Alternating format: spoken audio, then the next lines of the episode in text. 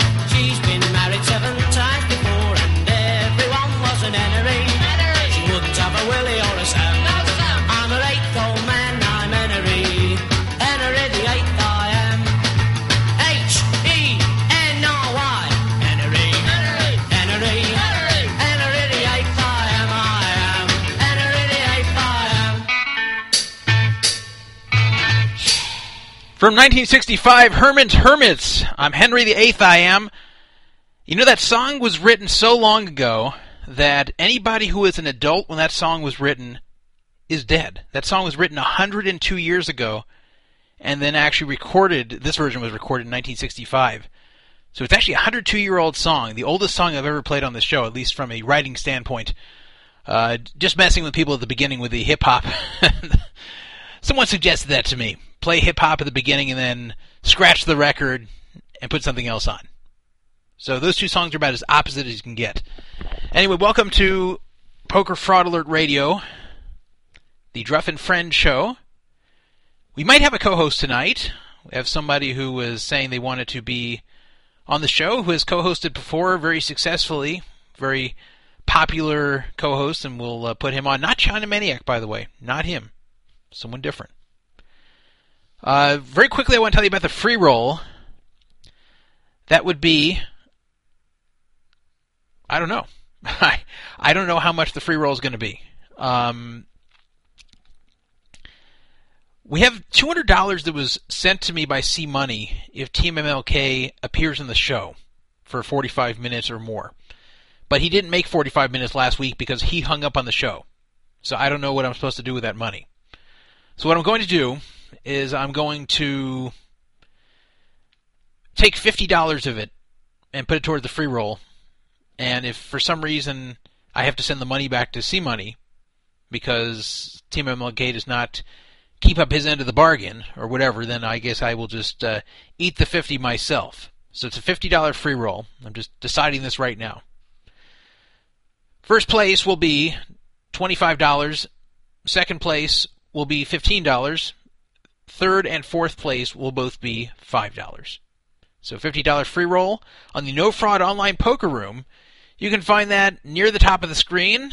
It starts at 7:40 just 10 minutes from now.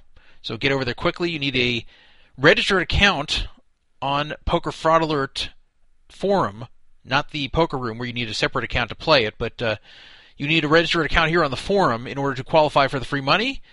And that registered account has to be dated January 1st, 2013 or before.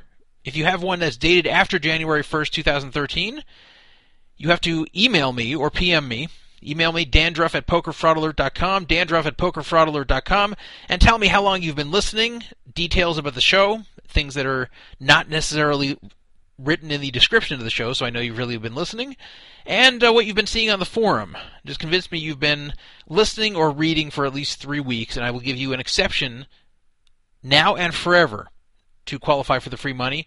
Or if I knew you in some way, either in person or through a different forum, if you're someone I recognize in some way, and I'll be the, the one to decide that, uh, then you automatically qualify as well. What I'm really trying to prevent here are people showing up just to play the free roll who have no interest in the site at all. That's what I don't want. So, that's what we're trying to prevent. That's why I have that requirement. So get in there. It's uh, no limit hold'em, no fraud online poker room. You do need a separate account there, but it's totally free. You don't even need play chips to enter the free roll. 7:40 p.m. Pacific time tonight, 10 minutes from now, and you can't register late. You got to register before 7:40, or we'll not let you in. So let's see if I can get my co-host on. Show starting late tonight, obviously just I don't know why I got uh, caught up in a lot of things. No good reason. No good reason we're so late. Let's see if my co-host will even answer. Maybe he's boycotting the show because uh, I started so late. Maybe he fell asleep waiting for me. A co-host, are you there? Yes, this is Brandon Gerson speaking. Well, hello, welcome back, Brandon. I saw you uh, repped uh, Rollo Tomasi today on the forum. Very glad to have you back, and I know your voice has changed a bit, but uh, people are happy to have you nonetheless. Got a bit of a cold. Roll is terrible. Yeah. So uh, that's Brandon Drexel Gerson returning to Poker Fraud Alert Radio with a voice that sounds incredibly similar to that of Seriously Serious. Oh, I'm flattered. Thank you very much. so It's quite a it's quite a compliment. So Seriously Serious, who uh, was regularly co-hosting this show actually in Brandon's place before it was called the Druff and Friends show, but just uh, when it's still the Druff and Drexel show, but when Drexel just wasn't here, and he had to leave for a while because he took a new job with Bluff, and I guess he didn't want any conflict of interest to be alleged, even though this site is not competing with Bluff or really anyone. So uh, I'm not sure what changed here, but welcome back. Thank you. Um, I don't know what. Uh, perhaps nothing has changed. I'm just uh, doing a couple hours here. This is nothing official. Uh, nothing official. Okay. So yeah, I'm glad to have you. You had an open invitation to return at any point, and uh, that has happened. So very glad to have you here. And I know you're always uh, very much up on all these poker stories. So uh, you're definitely a good one to have to discuss uh, all the matters that we're going to have tonight. And you know, however long you can do it, that's great. And whenever you need to leave, then just drop off. And if we're not done yet, then I'll finish it off myself. But I don't think it's going to be a super long show tonight. So I think if you have a few hours, that'll be enough. Yeah, that'll work fine. What's uh what's on the agenda tonight? So here's the agenda. Taylor Tidomesky or Tidomsky, I don't know how you pronounce that on two plus two, but uh, Taylor Douglas is his real name. He has scammed a pool on two plus two for fifteen thousand dollars. This is not alleged anymore. This is true. He admitted it. Uh, this is a pool. I think it's like an NFL Survivor pool. It doesn't really matter what the exact pool was, but uh, he was holding the money, and he took it and used it for himself, and it's gone. So. Uh, the interesting thing about Taylor Douglas is that he was someone who was very active on 2 plus 2, a, a longtime high stakes player who, in fact, was always calling out scammers and putting down people who scammed. So it's almost like finding out that I scammed someone. Not quite, but kind of like it. So it's very surprising for some people, but not all that surprising for me. And I'll explain why, and I'll get your opinion on that as well. Big mess going on down in Bodog. I, I don't know if everybody's heard about this, but uh, Bodog's offices in Manila, in the Philippines, have been raided as the result of a civil war within the company.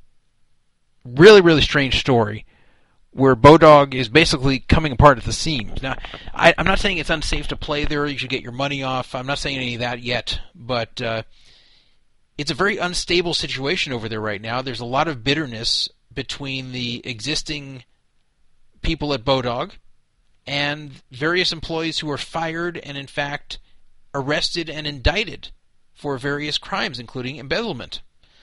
So I'll talk about what's going on over there and uh, just a really weird situation. But I think it's something everyone should know. And of course, Bovada is the U.S. facing branch of Bodog. Greece, they have forced online poker sites to make tax treaties with them.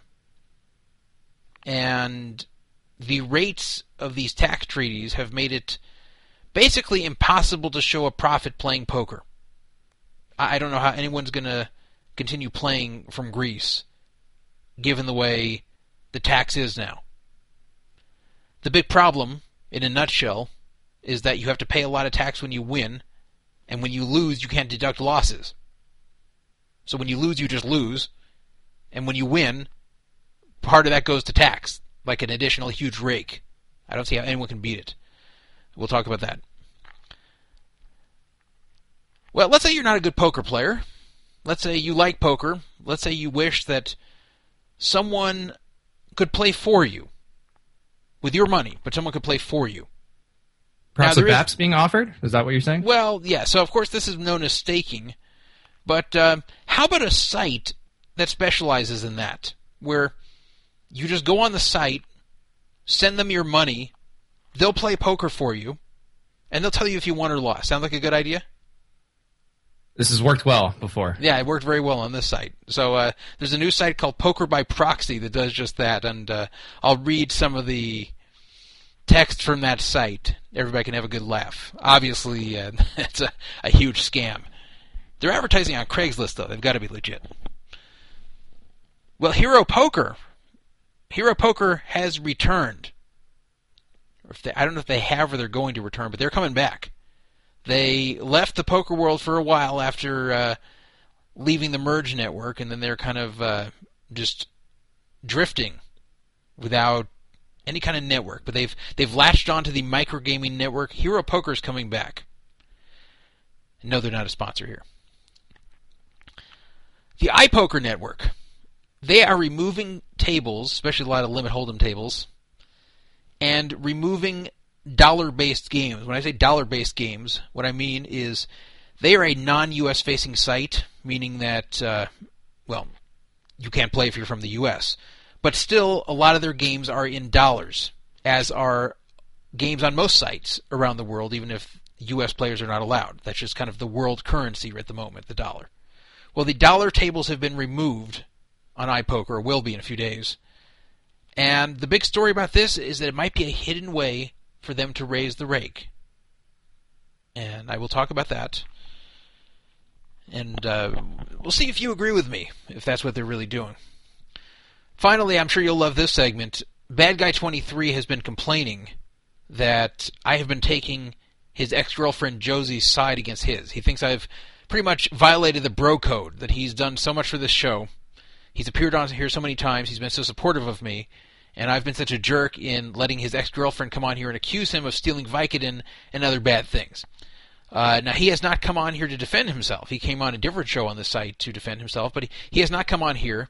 I do not see him tonight, but if he does appear, he is welcome to call in. I told him that I'm not censoring his point of view, that on this show and on this site, whoever wants to speak in their defense always can. I mean, even Russ Hamilton could. If Russ Hamilton wanted to register an account here and say, I want to explain what I did, I wouldn't ban him. I'd say, sure, go ahead and explain it. I, I don't care who you are. You can come here and explain what you did. You can explain your side of things. And Bad Guy 23, he can do that not only on the forum, he can do it on the show.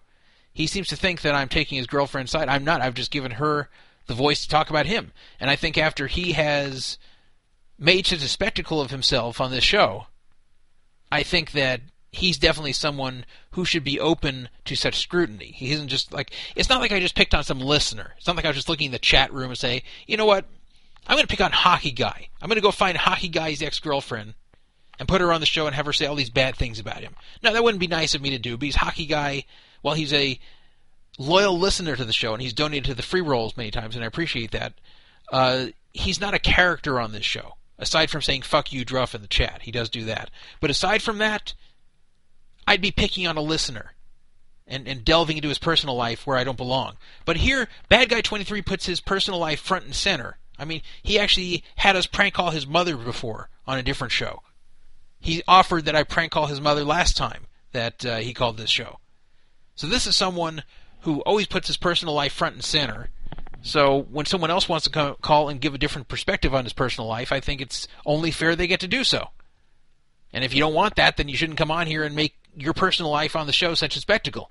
But I will give him the opportunity to come on here and speak about it. Now I know, seriously, serious. Uh, you, you don't love Bad Guy all that much, do you? No, me and Bad Guy, we go way back. okay, so you know, for some reason the call between me and you accidentally gets disconnected during that segment. I will understand, but uh, of course you're welcome to stay. And I, I have a feeling he may not call tonight because he has not been seen today. I'll admit, I'll admit that I have never been a fan of Bad Guys Collins, but no bad blood or anything like that. I, I made some jokes about about uh, his alleged his girlfriend's suicide, but that was that was all fun and games, nothing personal. I, I think that Hatchet has been buried. Yeah, okay. Well, we'll see if he calls in. He may appear later. Uh, he claims he has internet where he's staying right now at Grandma Rosa's, but you would think if he did, he'd be in the chat right now. I mean, he knows this show's on at this time, and he's not here. But we'll see. If he wants to call in, he can. If he doesn't, then he won't. He was trying to say to me, "Oh, I won't call into your show. I'll call into other shows." I'm like, "Okay, fine. You know, if you don't want to defend yourself, great. You know, that's that's up to you. I'm giving you the chance to defend yourself. I give everybody here a chance to defend themselves, and I will never say to someone, "You can't come on here and give your side." So, anyway, let's uh, let's get going to the first topic, the free roll. If you want to really really hurry, you can get there. It began one minute ago. So if you can go back in time a minute, it shouldn't be that hard. I mean, I'm not asking you to go back in time 20 years. Just get in your car, drive 88 miles per hour. Something will happen. The the road will turn like glowing uh, like like glowing stuff will follow your tires and and you'll be back at least a minute and you can play the free roll. Otherwise, uh, you're out of luck. You'll have to wait till next week. So, first topic on our agenda Taylor Douglas, also known as T. Domsky, has scammed on 2 plus 2. He scammed a survivor pool. Now, I'm going to admit I'm a little bit ignorant as to what a survivor pool is. Do you know what it is? I believe a survivor pool is uh, it's an NFL game where each week you pick a team that uh, you expect to win. And throughout the season, you can only use one team up per week. Once you've used a team up, then you're done. So if you started the season using the Patriots, you can no longer use the Patriots after. Anyway, as soon as uh, as soon as the team that you select loses a game, then you're out of the pool. I see. So it's pretty much you're you're picking a team but a different team every week to win, and whoever keeps the longest winning streak going is the winner. Is that the way it goes? Yeah, I think you just play down. Uh, if if there's one man standing uh, halfway through the season, then he wins. Or if, I don't know what happens if there's multiple people still left at the end of the season. I imagine they would just chop it up.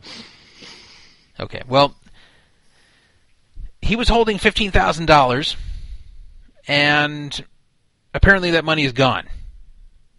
So on November twentieth, six days ago, someone made a gimmick account over on Two Plus Two named Scammer Alert. Someone who didn't want to say who they were, obviously, but who knew the story. And they posted the following on 2 plus 2. T. Domsky is a liar and a thief. Posting so nobody else lends him money. He escrowed a 15k NFL survivor pool and degened away all the money. Given this information, I would advise against giving him any money in the future. Good advice. So, uh, this survivor pool was started on August 1st, 2013. I guess he's run this for a while. And people trusted him. He's been part of the poker community for quite some time. His registration date on 2 plus 2 was 10 years ago, October 2003. And this was a guy always vocally coming out against scammers. This was someone that everyone trusted. My understanding is that his reputation uh, among the community is impeccable, and even um, even just in that particular subsection of the community, he had run Survivor Pool one just last year uh, of a similar size that he paid out very timely, and one of the more trustworthy people as far as escrows go on two plus two, as far as I know. Yeah, so this is a guy who's been around 10 years at least, and no one ever had a problem with him. He ran previous survivor pools like this, and everything was fine, as you just said. And uh, people could not believe this, but usually when these scam stories appear, there's some truth to them. It's very rare that something like that appears and is completely made up. So he actually responded. Here's what he wrote Hey guys, I have no issue with whoever outed me. I wish it would have not been done on a gimmick account, or at least would have given me the opportunity to make this right before the pool ended, but I fucked up here, and that's that. As I mentioned earlier, outing me will not affect you getting paid in the manner I laid out at a minimum. So he, he's already annoyed that someone is, is bringing this out anonymously. Why, why should this bother him? I mean, if he's guilty, he's guilty. Who cares who bro- brought it out? I mean, it's uh, you should only be mad at an anonymous person doing this if uh, if they're saying something that either isn't true or isn't the community's business. But uh, this is definitely the community's business. So uh, he goes on to write the following. I self banned myself earlier today, this is from 2 plus 2, in an attempt to get focused on the current task at hand, so unfortunately cannot respond. Haven't even seen the post, but was alerted to its existence. So I think this is an email he's writing to people. This wasn't even on 2 plus 2. I mean, it was copied over there, but this was, uh, he didn't post this directly. If someone could be so kind to pass this along as a response, I would greatly appreciate it. And now here's his official response that uh, is supposed to be posted on 2 plus 2, though whoever posted it's just posted the whole thing. So I guess the beginning I just read was an email to the guys involved, and now the following is to everybody. All, comma. That, that already bothers me. I hate when people start a letter with all, comma. Uh, You, you don't have to do that. It, it, it's implied it's to all if you just start posting something. Do I ever say all, comma? Do I start the show with all, comma? It's if if you're not directing to any person, just just type. All, comma just seems kind of douchey to me. What do you think? It's very formal. It's a it's a salutation to whom it may concern. I just don't like all comma. It bothers me. Okay, so the allegations are 100% accurate. These are his words, not mine. I made a monumental mistake in running this pool and dipped into the escrowed funds around early October and started using them to play poker. Pretty bad. As I lost, I started chasing every dollar in what was the most degenerate six week period of my life. I emailed all the winners of this pool earlier today and outlined my exact financial situation at the time of this pool's inception, the time of dipping into the funds, and the current mess I have put myself in now. I have outlined a minimum payment plan and will work tirelessly to have everyone paid in full as soon as possible as I possibly can. I have no interest in doing anything else but focusing on getting this resolved as soon as possible. Where have you heard all this before? Oh, JSIP, that's right. Sound just like JSIP. I will never be running another pool on 2 plus 2, selling action on 2 plus 2, booking bets on 2 plus 2, or doing anything else that involves me touching money. I have currently self banned myself from 2 plus 2 to focus on the task at hand and gave all my contact info to the parties involved. I would like the opportunity to make it right in a timely fashion before this becomes a public bashing that will ultimately ruin any future opportunities to get legitimate work that I will seek once this is resolved. I will be upfront as possible with all the victims from this point forward. I will not run from them, and I will not hide. As soon as this is made right, I will have someone post or post in this thread, and then would like to take a life ban from 2 plus 2 so I can get my life together and hopefully on track. I'm sorry for disappointing so many people with this mistake. I have been a trusted member for 10 years and now have thrown all that away with a horrible decision making. I do not deserve 2 plus 2 anymore. I am truly very sorry and feel horrible. Taylor. Hmm. So he doesn't deserve 2 plus 2 anymore. I didn't know 2 plus 2 is something you can deserve. That you know, I think most of that letter was written very well. Uh, The last bit, I don't deserve two plus two, the self-loathing, uh, that that kind of uh, that puts a sour note at the end. Unfortunately, I don't deserve nice things. I don't deserve you guys. You're all so great. I'm so terrible. I don't deserve 2 plus 2 anymore. it's a little bit of the victim card. Really not necessary. so, so, okay. First, I have to say that I believe what he's writing here in the way it happened. I don't know it for a fact. He could be lying. He could have just been an outright scammer, but I don't think so. I have to believe that someone, especially with the history he has, uh, went broke and said, "Oh man, I've been running so bad. I've been running so bad. If I could just have a little bit more money, I could beat these fish. Oh man, but I'm broke though. I I, I don't have a way to keep playing. Oh wait a minute, wait a minute. I do have some money to keep playing. I have that fifteen thousand dollars. No, no, no, no. I can't, I can't do that. I can't do that. Well, you know, these people I'm playing are so bad, and and I bet I can beat them, and no one will ever know. I'm sure I'll win. I mean, I'm sure I'll I, with 15k I can get it back. I'm sure at the very least I can break even. All right, all right, fine, I'll do it. I mean, I, I probably shouldn't, but I'll, I'll do it. It'll be fine. No one will ever know. I, I've been good for 10 years. I can do this one time. No one will ever know. I bet it's something like that. And then he lost all the money. Not making excuses is terrible. It was stealing. He was holding their money. A lot of people get confused when they're holding money for others that it is not theirs, that they absolutely cannot touch it for any reason. It is not okay to touch other people's money and spend it with the belief that you will get it back before they know. Just because you don't intend to steal from people does not mean that you are not stealing from them when you touch their money. You are. The second you take someone else's money, even if it's currently in your possession, you are stealing it. And that's exactly what they did over at Full Tilt. That's what Howard Lederer did. That's what Chris Ferguson did. Ray Bitar, Rafe Furst, and that whole gang, they took your money and spent it thinking you would never know, and you'd be able to get your money when you asked for it, and that's all that mattered. And that's what this guy did here. Now, he's not defending it. He's not saying he was right or it was okay. Uh, but here's what I didn't like, uh, aside from I don't deserve 2 plus 2 anymore. I didn't like the self ban. Now, the self ban at first sounds very noble. He wrote, um, where is this about the self ban? I self banned myself earlier today in an attempt to get focused on the current task at hand, so unfortunately cannot respond.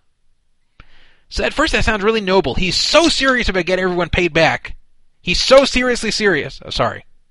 Uh, He's he's so serious about er- getting everyone paid back that he's banning himself from two plus two, so he won't have the distraction of all this stuff. He won't have the distraction of two plus two, which he no longer deserves anyway, to get in his way. Because you know you you can't make money if you have access to two plus two. You you can't concentrate on paying people back if you have access to two plus two. Yeah, the only way that makes any sense is if he has some crippling two plus two addiction, Right. and he just can't stay away from it. He can't focus on poker because two plus two keeps bringing him back in. Right. So this is what I already don't like that part, and this reminds me a little bit too much of Lock Poker, what they just did. Lock Poker banned themselves from two plus two also. They left. They said, "All right, we're we're not going to have our forum here on two plus two anymore. We're going to have our own forum where only certain people are allowed to post, and we moderate everything before it appears." I think that's different. I think Lock did that just to quell dissent and to be able to censor and silence people and not have to deal with them. Yeah, but uh, see, I think he's also doing this not to quell people or not to quell dissent or to quiet people, but I think he's doing this so he does not have to answer to anyone. That he doesn't have to have a dialogue with people. That uh, this, the only reason to ban yourself from two plus two, as he says, you know, he says it's a to get focused. I mean, get focused on what? Why do you need to ban yourself to get focused? I think he does not want people giving him a hard time, demanding answers from him, and then getting pissed when he doesn't respond. So he's basically saying, I'm not responding to anyone about this matter, except for a few people I'm dealing with directly on email. F you all. You don't get to ask me any questions. I'm making my statement, then I'm banning my account. So therefore, I can't see your responses, and uh, I'll never respond to you. And I hate when people say things like, I haven't even seen this yet, when it's some like major thing about them. Of course he's seen it. This guy's been on forums for 10 years.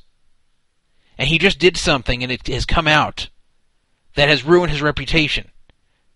You think a big forum guy like that is not going to read posts about him? It may not feel good to read, but I don't believe that he had to have someone alert him to the fact that there's a post about him. This all looks to me like a way to avoid having to deal with the consequences of what he did. Now, that's not to say that he meant to scam anyone. That's not to say he won't ever pay anyone back. It's saying that he really doesn't want to face the music aside from admitting it. He he wants to drop an admission and then not continue not continue answering anyone about this except for the few people who are directly involved. What do you think? I feel I, I disagree a little bit. I don't know this guy. I've never met him before. I actually haven't read that much of his activity on two plus two. But if I were to guess, just reading off of what he said, I believe pretty much everything that he wrote. I think he really had no intention of dipping into that money. Uh, he has a long track record of good behavior, and I think that has to count for something. It's not like a JSIP or a Templar who just comes out of nowhere. You have no idea who this guy really is, and then when they steal all your money, you can you can say, "Oh, well, we're never getting that back. This guy was a scammer from the start." And when he even when he says things like, "I don't deserve two plus two, or he self bans himself, I think he really feels terrible, awful. It probably makes him sick that he did this. He, he's probably experiencing self loathing uh, that he did this. So even though he's being a little bit melodramatic about it, I don't think there's any deceit there. And you're probably right that he's uh, self banning because he doesn't want to face the music. But I think that has a lot more to do with uh, a great sense of guilt. I actually do fault him for one other thing that we can talk about a little bit later, but not not um, not the self ban. Not the self ban. Okay. No. Well, we have fairly close views on that, just a little bit different. Uh, so uh, the other thing I didn't like, and maybe it'll be the same thing as, as you feel here, uh, was the pledge that he's never going to run pools again or handle money again. So why is he even that's, pledging that's that? just funny. That just goes without saying. Like, like, yeah, why why make that pledge? It's like Jerry Sandusky saying, "I'm so sorry for what I did, and I promise for the rest of my life I will never be alone with any boys ever again." Well, yeah, of course you won't. I think even if he wasn't in jail the rest of his life, he wouldn't be alo- alone with boys ever again. It wouldn't be allowed. So he can come out with his generous offer that this won't happen again because he'll make sure never to run another pool or sell action or book bets. Well, of course not. No one's going to trust him. So that's that's nothing that he's offering to us. There's no, that's nothing he's doing to rectify the situation. There's nothing he's doing a, as uh, an act of contrition. He's just stating a fact that no one's going to trust him anymore. And he he wasn't even saying it in a way like, "I know none of you will trust me to do such and such." He's making a pledge that he won't do this, which I thought was kind of stupid because it goes without saying. Now, was that what was bothering you, or something else that was getting to you there? No, my what bothers me is is the way he plans to make this right. Yeah, I, well, I, I had that too. I guess. I guess there's a third thing bothering me. So, so go ahead. Uh, you, you, you can speak first on this one. Well, the some of the people that were involved in this pool uh, contacted him privately. He is self banned, so this none of this discussion is public. But one of the uh, one of the people uh, was contacting him privately and asked him, you know, how are you going to make this right? And his plan to repay everybody is to just keep playing poker. Uh, I guess he's getting backed or staked or something, and he's going to try and pay them out that way. But apparently, he has uh, a finance degree. He could, you know, get a real job, which is Oh, what really? uh, this person suggested, and his response was something like, "Uh, no." Yeah, they're No, I'm like, not uh, gonna do that. Yeah, they're like, hey, you have a finance degree. Instead of playing poker on other people's money, how about just getting a job and paying us back what you stole? And he said back,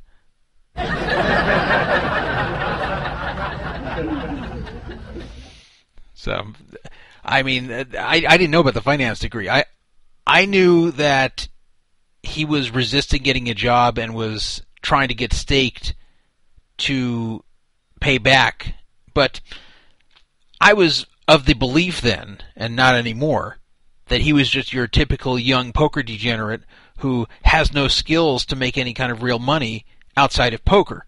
And with those guys, the sad fact is, you're never going to get your money back from them unless they can make it through poker. Because what are they going to go do? Take a minimum wage job at McDonald's? I mean, they, you're never going to see like large sums of money back from these people if they have to take a low paying job and just barely scratch by. They won't have any additional money after paying their basic expenses to pay you back. So I thought, well, maybe he can find some people to stake him and just be really, really careful on uh, collecting the money from him. But it looks to me like, uh, you know, from what you're saying, he has a finance degree and he's resisting getting a job, that that does show. I, I, I don't know if it's some degree of not taking the situation totally seriously, or just uh, not wanting to really suffer the consequences that he deserves to suffer. Like you, when that happens, you should go get a job, unless you have an immediate stake, staking deal in place that's likely to have a good shot at recovering some of the money.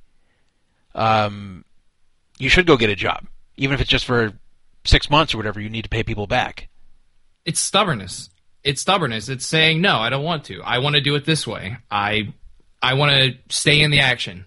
I don't want to go out into the workforce. Uh, I understand if you've been uh, you know you've been playing poker for ten years, you've been out of the workforce for so long. Maybe it's hard. At least try. You know, I, how sorry are you really? I mean, I'm I'm um I'm conflicting myself now, but but you know it, it does it begs the question how how bad about this do you how how committed are you to making things right if you if you're not going to make this effort? Yeah, it does. You're, uh, right. It, it does sound like I'll pay everyone back, provided I can continue playing poker and do well on other people's money. Th- then I'll pay everyone back. But uh, I also wonder what if uh, what if the state goes bad and he owes a backer now? What you know who gets priority as far as both debts go? Well, the backer would have to get priority, or nobody would back him. And I've discussed that before on this show, where it's unfortunate that one person should get priority over another, especially one who's newer into the whole game with uh, with being owed money. But the thing is, if someone is backing someone else who is heavily in debt with the understanding that they're going to pay some percentage of what they win to the people they owe money to, the only way someone would ever back that person would be if they were guaranteed their money first. Otherwise, uh, it's a free roll against you if you're the backer. And I suppose that makes sense, but unfortunately, that means that the uh, the survivor pool guys go to the back of the line, Yes. and it's totally understandable why they may not like this uh, exact plan of action. Yeah, I mean that's that's the other unfortunate part. And but uh, but I can understand from the staker's point of view, like, hey, I'm not going to stake you and then be paid last. Like, there's no way. Like, because there's a good chance you could lose too. So Yeah, at sure. least if you win, I, I want to get the money and I want to get it first. And I, I can see it. Like if I was owed money, I actually would allow this. I actually would not object to this. As much as it would hurt me to see the staker getting paid before me, I'd say, look, it's either this or I don't get paid at all. So the staker can risk his money to maybe get me paid back. Fine, I'll let him get access to it first, as long as I really believe that I'll get the money second. So, uh, but anyway, we'll, we'll see if this even happens. A lot of times when these sort of scam things happen, it seems like we, we get one of two responses. Either no response, the person either runs off and says nothing, or quickly posts some BS response making excuses and then disappears, or something like this. A seemingly heartfelt, I'm so sorry, I can't believe I did this, I'm going to make this right sort of post, with a pretty low percentage of the time where they actually do end up making it right within a reasonable amount of time or ever.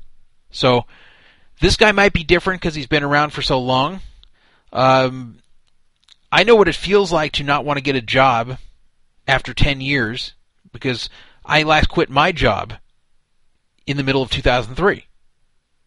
So I've been out of work for over 10 years.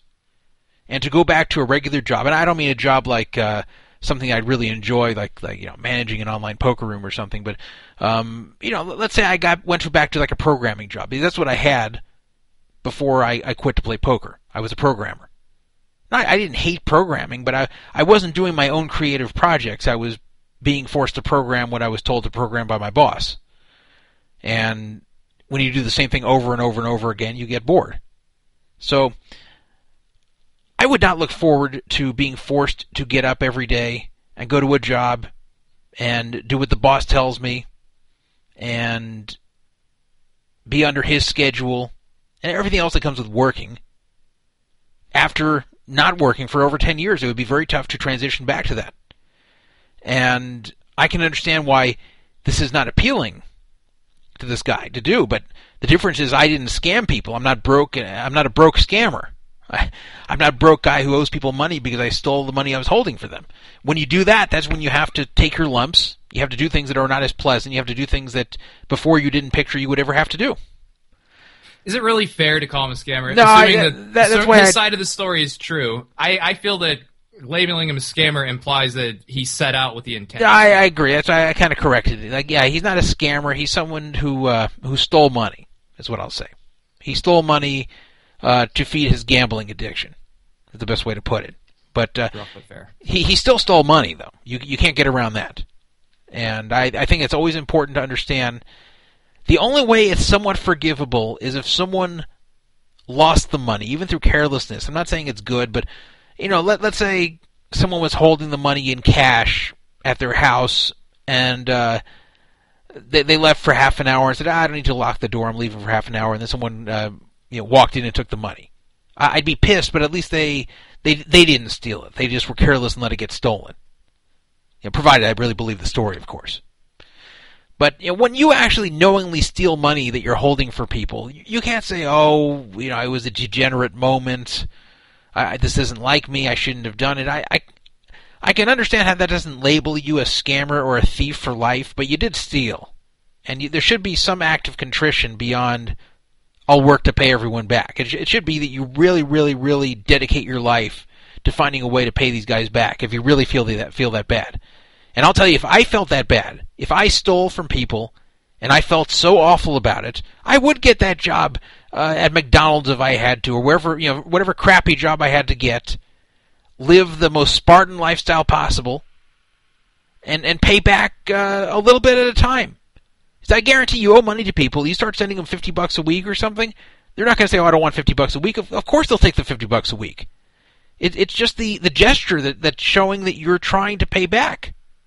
What people when hate it, comes, is when it comes to our attitudes, Todd, about owing people money, I, I suspect that you and I are a little feel a little bit differently about it than most people in the gambling community. yeah, because people get desensitized to borrowing and lending money to where it's just a really standard commonplace thing and it's just not such a big deal to owe people money. Whereas i'm guessing you haven't borrowed much money in your life uh, if any at all. And i haven't either. And two summers ago uh, something happened where I, I had a small gambling debt that i couldn't immediately repay and i felt terrible. It just it, i felt sick to my stomach about it until until i got it taken care of. And i don't think a lot of people in the poker community necessarily get that same sick pangs of guilt sort of feeling. yeah, yeah. I, I I've never been in the spot where I've owed money and couldn't pay it, but if if I was, I would feel terrible, and I really would make every effort to pay that, even if it meant uh, you know not doing something I wanted to do, living a, a lower lifestyle than I wanted to live, or whatever. You know, I, I I would find a way, or taking a job I didn't want to take. I would do that to pay people back if I, especially if I stole their money. So You know, I, I think I think uh, losing a little bit of your dignity is well worth being able to sleep at night. Absolutely. So we'll see what this guy does. You know, may, maybe he will get them paid back, and maybe they won't. Now, this guy actually had, of course, like most high limit and medium limit uh, poker pros who've been around, they they had their better days where people would not have imagined that in 2013 they would be in this spot. Uh, here is a trailer on YouTube called the Poker Film uh, involving him. It's a minute and a half. It's called The Poker Film, a film by Eric Strauss, produced by Nat Aram, of all people.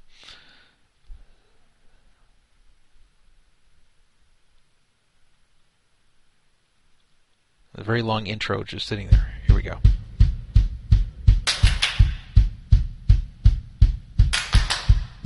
Four college kids, millions of Not dollars. gonna lie, it's it's a hot ride.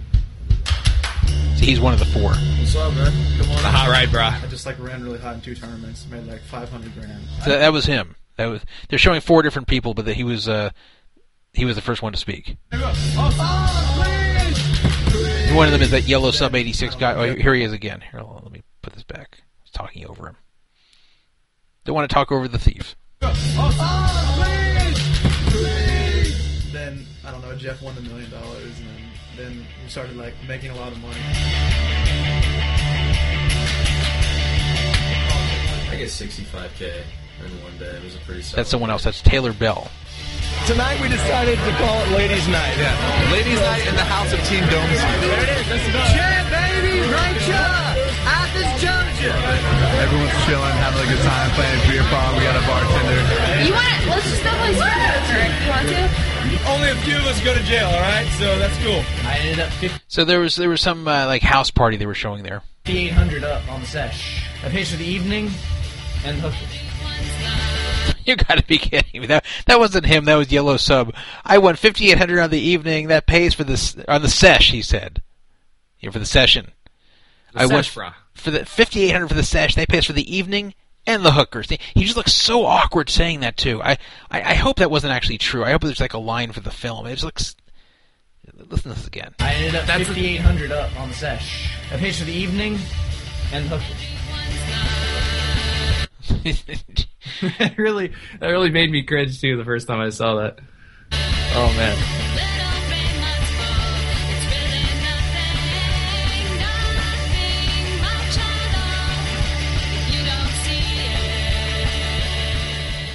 That music is annoying too. But uh, there were so many like wannabe films like this.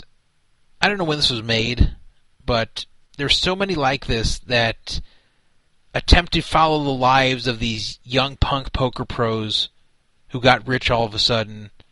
And it's always trying to show them with the baller lifestyles and with the girls and they should have included that part about the hooker because it showed them with a bunch of hot girls. And now they're kind of implying that they were hookers. Like it, it should have implied. Is that what it's implying? I, I thought that despite the fact that there's tons of hot girls that come through the house, he still has to get hookers. Oh, okay. Maybe, maybe he's insatiable. This uh, again, this is not. Uh, No, maybe he just has no game. know, yeah, this this is that yellow sub guy saying that. Um, but uh, I don't know. I, I, I would think that there's nothing to brag about talking about hoo- getting hookers. Anyone could do it as long as you have money. There's nothing. It doesn't matter how, how hot the hooker is. She'll sleep with you if you have the money. Like there's there's nothing to brag about with that. So I I think they would have been better off just portraying that there's just hot girls coming through the house because these guys went from like poker nerds to being really cool somehow. So anyway, that he was part of that uh, little trailer. I don't think the movie was They said it's the House of T. Domsky. Right, right. It was the house of Team Domsky, so I guess his name was T Domsky. And I guess that's what Team Domsky stands for. It really does not roll off the tongue. Yeah. I I don't even know what Domsky is. So, anyway, Taylor Douglas is broke, owes 15000 It's not clear if he will pay it back. And this was his final statement regarding the job. Searching for a job. I've applied to 22 jobs, playing on the side, still aiming to start payments by December 15th and hopefully sooner. Willing oh, is this a T. Domsky update? I guess, yeah. W- willing to Okay, take so he, he is gonna he is looking into the job market. That's good. Yeah, uh, willing to take a temp job pretty much ASAP if nothing permanent turns up soon. Well, I- that's good if true, but uh, I don't know. Looks very Jasip-like about giving dates he's going to start payments, and really a lot like Jasip. We'll see if it ends up like Jasip, who of course ended up paying nothing. So now let me give you my general commentary, not about uh, Taylor T. Domsky Douglas in general, but I'm surprised, but I'm not surprised. When you have guys in poker, especially young guys, who throw around a lot of money, play high limit games that you wonder how do they have the bankroll for this? Even if they did well at one point, how do they have the bankroll to withstand a really bad swing? And I'm sure a lot of you have thought that when you've watched some of the nosebleed or high limit games going. And you see these guys playing one another and the size of the pots, you're going, how, how could these guys afford to have more than a few bad sessions? How much money could they have? Like, I, I've thought that all the time. If the person who you're dealing with is someone who seems like a gambler, someone who seems like they're reckless with money, even if you've never heard anything bad about them, even if they seem trustworthy, even if they seem like a good guy, if they seem reckless with money in any way, they're not a good person to escrow. They're just not. Because you never know when this is going to happen. And the problem is, you can't go to someone who's been around for 10 years, like Taylor Douglas, and say, hey, you've been around 10 years, you've been doing this successfully for years, but I don't trust you. Show me your bank statements. He'll give you the middle finger. He'll say, F you. Everyone trusts me. I've got a good rep. I don't have to show you anything. And, and if you dare claim that he has to show you, you would get laughed off two plus two. It would be said that his reputation speaks for itself. That you're innocent until proven guilty in these matters. Until someone has brought up allegations against you for scamming, you're considered trustworthy if you've been around for a while. But I think that you really have to look at the person holding the money and see if they have any kind of lifestyle issue that would cause them to be broke. Because the hardest thing to do is to be holding money for other people when you are broke yourself. And when, especially when you need that money not just to pay basic expenses, but also to continue playing poker yourself. Because you can't play poker with phantom money. You need money in poker to make money. So if you're broke, you can't play anymore. That's it. That's always why I've said that the victims of the UB scandal deserved a lot more than just a payback because a lot of them were taken out of action by this. A lot of them could not continue playing after having their money stolen from them. So they lost that way too. So so going back to this, anyone who has the potential to have chunked off all the money with degenerate gambling habits or playing above their role or whatever is not a good escrow choice. Even if they've been around, even if they play high limits, even if you've never heard anything bad about them, even if they've had a 2 plus 2 account since 2003. I mean, those are all good things, but that alone does not make them good escrow choices. Now, what is a good escrow choice? Well, someone like me would be a good escrow choice. I'm not saying this to brag, but you guys know that I don't have degenerate gambling issues. You know that I'm responsible with money. You can see by all my forum posts about trying to get back, you know, fifteen dollars that the phone company cheats me out of. That I don't uh, take money lightly. I think all of you, every single listener to this show, would be absolutely shocked, absolutely shocked if you ever heard that I scammed everyone or that I was broke. If you heard Todd scam people, you wouldn't believe it at first. And if you were convinced it was true, it would be one of the biggest shocks that you would have heard as far as people in the poker world. Yeah, it'd be like that. You would you wouldn't believe it at first. Because from what you know of me, unless I've been lying to you, or unless I abruptly changed, you know I'm a stable enough person to where not only would I not dip into your money, I wouldn't get my bankroll to the point where I would have to. And the hardest thing is to be broke, but yet have access to money in your own bank account that you're holding for someone else that you think you might be able to borrow from. It's so hard to have that temptation there. Money that at any time you could touch and no one will know for months. You have to be a really, really good and moral person not to let that happen. And the best way to avoid that from happening is to have people escrow who, one, don't need the money. Whatever they're escrowing, think about would this money change that person's life? Would this money be money they need at any point? If the answer is no, then they're a good escrow choice. And is this someone who lives a lifestyle that's conservative enough to where they're not going to go broke? So even if I think they're financially stable now, do I think they're going to stay financially stable? If the answer is yes, they're a good escrow choice. Basically, other than outright scammers, anyone who has plenty of money is a great escrow choice because they have no incentive to steal it. People have much more incentive to steal when they're broke. Much, much more. I have a question. Yes. Why why should uh, if we want to gamble with people on the internet, why should we have to run this risk analysis? Uh, basically, why do we need people to be escrows? Like, I know that there are uh, there are websites that exist for certain uh, certain transactions, such as buying and selling websites, like escrow.com. Are these not applicable to gambling transactions? Can you not just have a reputable site hold money until uh, a bet is settled? You can. They they take a percentage, but I, I would think that probably in these cases it's worth it because of uh, how many times that people end up getting scammed. Uh, yeah, the chance of getting rolled is the inherent vig to Yeah. uh, gambling online. Yeah, I mean, um, it definitely wouldn't be a bad idea to have some kind of service holding the money. I even know I, I have a little uh, fantasy baseball league that I do every year with some friends, and um, it's not a huge buy-in. It's a five hundred dollar buy-in, and I'm actually the one who holds the money. But the software I use, the website I use to do the fantasy baseball, it it was rolling out offers for some sort of escrow service, which obviously we didn't need. But it was just like that. If you don't trust the guys you're playing fantasy baseball with, you can all deposit into this thing. It takes a small percentage from you, and then uh, they distribute the money at the end. So you don't have to trust anyone to hold it. Now, if it's, uh, You you know how much the juice is for uh, services like that typically? I I think it was like three percent or something.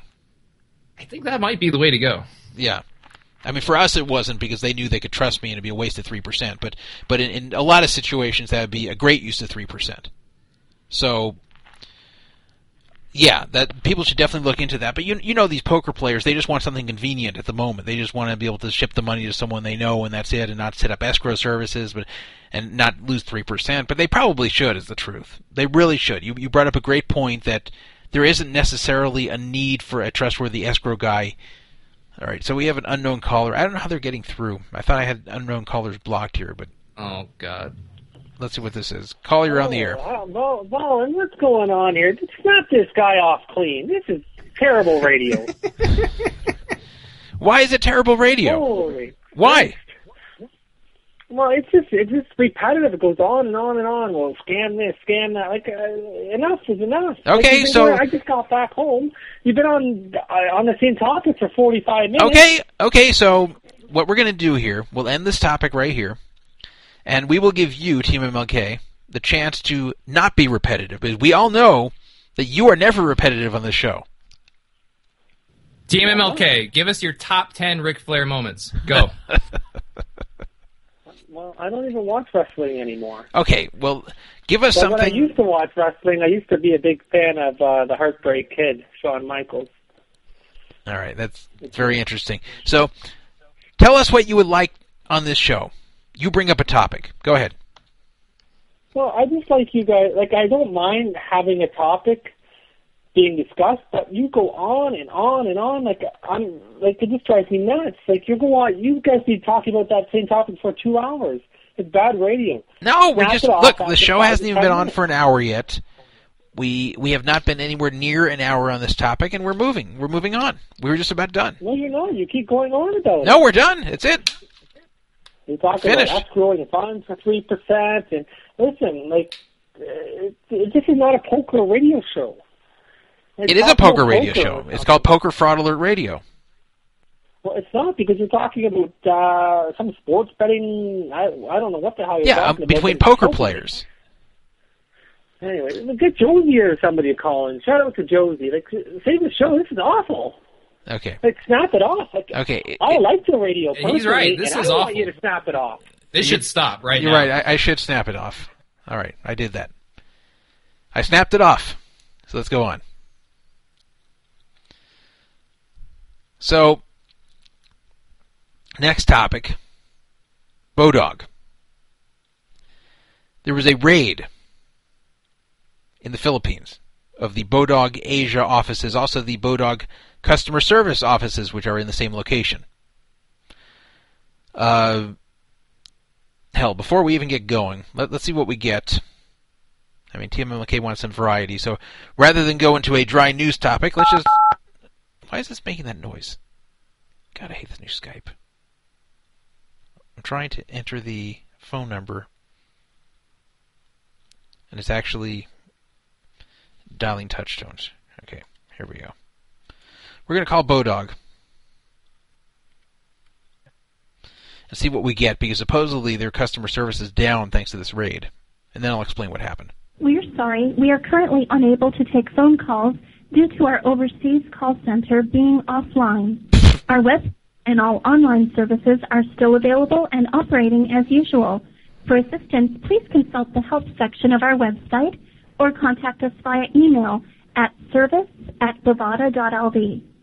Note that due to significantly reduced staffing, it may take up to 48 hours for us to respond. Jeez. We hope to have phone service restored within 24 hours Phone or will otherwise provide a further update. Thank you for your patience. They're acting like they got their lines disconnected, but no. Uh, th- so that's Bodog. Uh, I, I I guess it's Bovada's number now, but Bovada is the, the U.S. branch of Bodog. So as you can hear, that's not a good news message to get when you're trying to call the poker site that's holding all your money. Wait, this center in the Philippines was just a customer service um, call center, right? Well, it was both that and and a headquarters for Bodog Asia. So, but yes, they got all their customer service people kind of knocked out by this. I'll explain what happened. Uh, so, so basically, Bodog up till now has been one of the most stable poker and sportsbook brands uh, amidst the turmoil that has plagued our industry for the last ten or so years. I mean, look at all that has happened. The first they got their domain seized a number of years ago. I think like Kansas took it or something as part of a lawsuit. So Bodog.com couldn't be reached for a while. So they became BodogLife.com. Now, any other site you think would get just crushed by that, but somehow they just survived. They weren't even affected that much by losing Bodog.com, and then then they eventually got it back. Uh, th- there's Black Friday, which didn't directly get them, but you know they weren't part of that for some reason. Uh, there was an indictment of their founder Calvin Ayre. He can't ever come back in the U.S. and he has to look over his shoulder all the time. Uh, there was a second round of busts of sites in uh, 2011, later after Black Friday. Somehow they dodged those two. Uh, they've continued to be the most reliable and trusted U.S. facing room. And, and this is despite the fact that they've been offering sports betting, which is something that really pisses off the U.S. Department of Justice. The DOJ hates sports betting much more than they hate poker. And yet, Bodog slash Bovada has offered both to U.S. players since the 90s. Or not poker since the 90s, but they've offered both for a very long time. And somehow, not only they're still in business, their their uh, cash out times are, are the best in the industry right now for U.S. facing players. So, Bodog was kind of built to survive these sorts of catastrophes. Uh, they're kind of like the cockroaches of the online poker industry, and I say that as a compliment. I really do. Uh, The cockroaches, you know, the I don't know if it's even really true, but it said that if there's a nuclear war, that the only if there's a serious nuclear war, that the only living creatures left would be the cockroaches. And uh, Bodog, they seem to be the only room that continues to operate the way they have been for a long time, despite everything that's been happening. They just kind of seem untouchable, and they really were built to survive. They're experts in payment processing, better than every site, and that's how they've been able to survive, even despite the fact they've been they've made a lot of boneheaded decisions over the year, but they've they've never known they've never been known to be scammers. I haven't heard of any real scandals involving Bodog. I played on there a good deal myself for several years. I stopped playing when they made the tables anonymous, but uh, up till then I was happy with them for the most part. So all this, they've survived so much, and yet now they're imploding in a way. What's happening here? The reason you get that weird message is not because they didn't pay their phone bill, which is kind of the way they make it sound. What's really happened is there's a civil war in Bodog. They're starting to come apart under their own weight. And you remember when Tony G said on your bike? Do you remember that? Oh, did I lose my co-host? Serious, serious. Hello.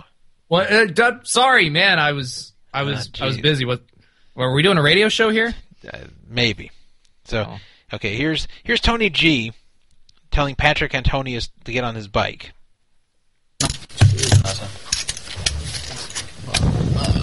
I'm done for today. On your bike, son. My bike. A few laps. Thanks, buddy.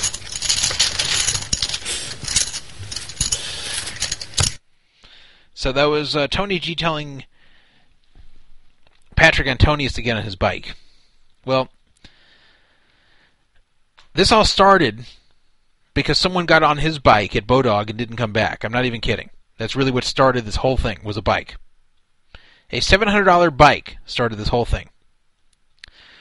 According to a story on CalvinAyre.com, they're, they're continuing to write on there. They have a CalvinAyre.com is it's an interesting site it's kind of like a poker news site, except it's got kind of a cheeky attitude to it. It's not like seriously reported news. It's like real news with editorializing and and uh, offensive photoshops and things like that. They they're definitely not a very serious site, yet they tackle serious topics. And a few of the articles are written by Calvin himself, and the rest are written by guys working for him. So they've decided to cover their own situation, which is interesting because otherwise there really wouldn't be very much info on this at all. They do that a lot, actually. They cover themselves quite a bit. Yeah, well, I give them credit for that. I, I guess if you uh, control the news, then uh, you know what's being written about you. So they, on their own site, wrote about this bike situation. According to CalvinAyre.com, a Bodog Asia employee in Manila failed to return to work after what was supposed to be a five-day vacation, and he did not return his company-provided motorbike, which was worth 700 bucks. So I, I guess, like he said, oh, I'm going on vacation for five days. Is okay, cool. Took his vacation, and then when his vacation was over, he didn't come back. And a month passed, and he did not return to work. so Bodog Asia was like, crap, you know, what about our bike? Give us our bike back. So they actually reported the bike stolen. So Is, is that what you aspire to when you work in, in uh, Bodog Philippines, the the corner office and the company bike? Yeah, that you can steal at the end. Instead of taking office supplies, they're stealing a bike. So, so the guy stole the bike, uh, apparently, but I, I guess that's not really what happened. Uh, it was reported stolen, and eventually it came out. I'm not sure how that this employee was instructed by his bosses not to return the bike. They told him, "Take it and keep it." Instead, please use the bike to run various errands for us, and we're going to pay you $5,000 for these errands. So he quit Bodog Manila and kind of went to work for himself using the Bodog bike to run errands for other people who are still working at Bodog. Well, this kind of opened up the investigation into a larger conspiracy involving some very high ranking people in Bodog, including Bodog Asia director Jan Robert Gustafsson. I know, I know that sounds like a very Asian name to you. Um, and Bodog Europe CEO Patrick Selin, or Seelin, and several others. Now, what's going Hold on, on, here? hold on a second. I don't I don't understand. I'm not sure that I follow. What sort of errands was he running for so much money? That's that's a lot of money, isn't Well, it? Well, yeah, yeah. So uh, I'll get to that. So, okay. Uh, basically, there was a lot of bad stuff going on at Bodog, according to CalvinAyre.com. A lot of embezzlement, and um, there's a lot of stuff going on that uh, the very upper echelon in the corporation did not know about, where certain high-ranking individuals were just uh, taking money for themselves, basically. So, an October 14th column named different people as co-conspirators here, and they reported this to the police in the Philippines, and uh, were expecting charges to be filed against these individuals. That includes uh, um, Bodog Asia director Jan Robert Gustafsson, uh, Bodog Europe CEO Patrick Seelan, um, so, uh, a person named uh, Jasmine Singh Arcilla, who uh, w- was uh, a Philippine national, and uh, a former escort, allegedly, Sylvia de Guzman, who was a Filipino American who was working there, and uh, were suspected to be involved in a large Manila based cr- crime organization. And uh, it was also rumored that these two were lovers of former Bodog executives. Uh, another person named Sherwin Kutombo, who was an accountant, that uh, teamed up with a former Canadian collection agent for Bodog named uh, Robbie Grewal, and they opened up a Western Union store for the payments company. Uh, and that they were both involved in some sort of uh, criminal activity since going to the Philippines. So, other people who were involved, uh, Bodog's former CFO Arlene Aldaba, former legal counsel Gener- Jennifer De Los Santos Beloso, These are both Filipino women. Legal assistant Mary Rose Swanino, driver Dalmacio Mendoza, and even the office clerk was involved, Mary Jane de Guzman. They were all conspiring with the, the group in some capacity, according to CalvinAyre.com. They Bodog reported all this to the Philippine National Police and the National Bureau of Investigation, the Philippines version of the FBI, and uh, a big investigation was being done. So here are the here were the activities that were being investigated as of October 14th involving these individuals. Fraud, extortion, embezzlement, forging documents, uttering threats, filing false criminal actions, corruption of a public official, using corrupt officials to plant narcotics, frustrated bank robbery. I don't know what frustrated bank robbery is. That, is that when you rob a, a bank and act really frustrated while doing so? Yeah, it's like in uh, standing tall or falling down. that would be a good example of uh, frustrated bank robbery. Uh, the attempted theft of companies and real estate with forged documents, theft of intellectual property, and even auto theft. That's for the bike. And they were expecting criminal charges to be filed shortly. This is on October 14th. Well, that was October 14th. What happened later? We're talking about a month and a half now. There was an indictment charges were filed in the Philippines against John Robert Gustafsson. Uh, they uh, CalvinAyre.com referred to it as the wannabe Swedish mafia. Because basically, if you notice from these names, it's a mixture of Swedish names and Filipino names.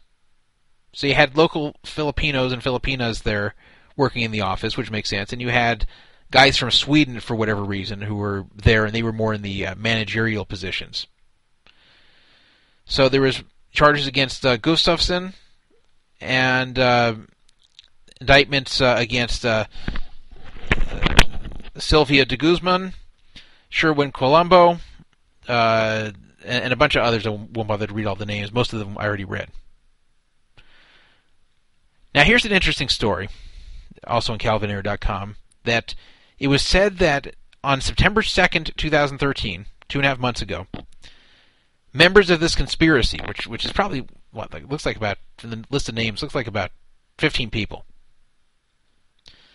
uh, attempted to withdraw a significant sum of money from a Bodog Asia corporate bank account. So, a bank employee at the Filipino bank was saying, well, I don't know about this. Like an individual shows up and says, you know, we're withdrawing all this money from this, not all the money, but a lot of money from the Bodog corporate bank account. So the Filipino bank official was saying, I, I don't know about this. So, so then Sylvia de Guzman threatened this employee with violence. And this employee got scared. I don't know why they didn't just call the police, but uh, instead, the employee pretended to cooperate, but then made a, an error on purpose on the form, knowing that uh, it would later get rejected. So that's what they did at first. Well, when this happened, when it got rejected, then Sylvia de Guzman went back to the bank, allegedly, the next day. And when it failed, she dropped several names she thought would bolster her case. She said, well, you know, uh, Jan Gustafsson said I could do this. And she named all the other people that she was working with. They were higher up than her, that she thought if she named them, that uh, the bank would let it happen, would let the withdrawal happen. Well, the bank manager still said, "Look, I, I don't think, I, I still think something's funny here. You can't withdraw any money." Sylvia de Guzman allegedly threatened to cut out the bank manager's tongue if she didn't process the withdrawal immediately. So at that point, the police were called. Also, it's alleged that Gustafsson and friends tried to forge documents transferring ownership of a $4.6 million property from its rightful owners to their control. Now, I don't know if Bodog owned it or if it was just someone else, but uh, that's something else that's alleged that they did. The, this this group.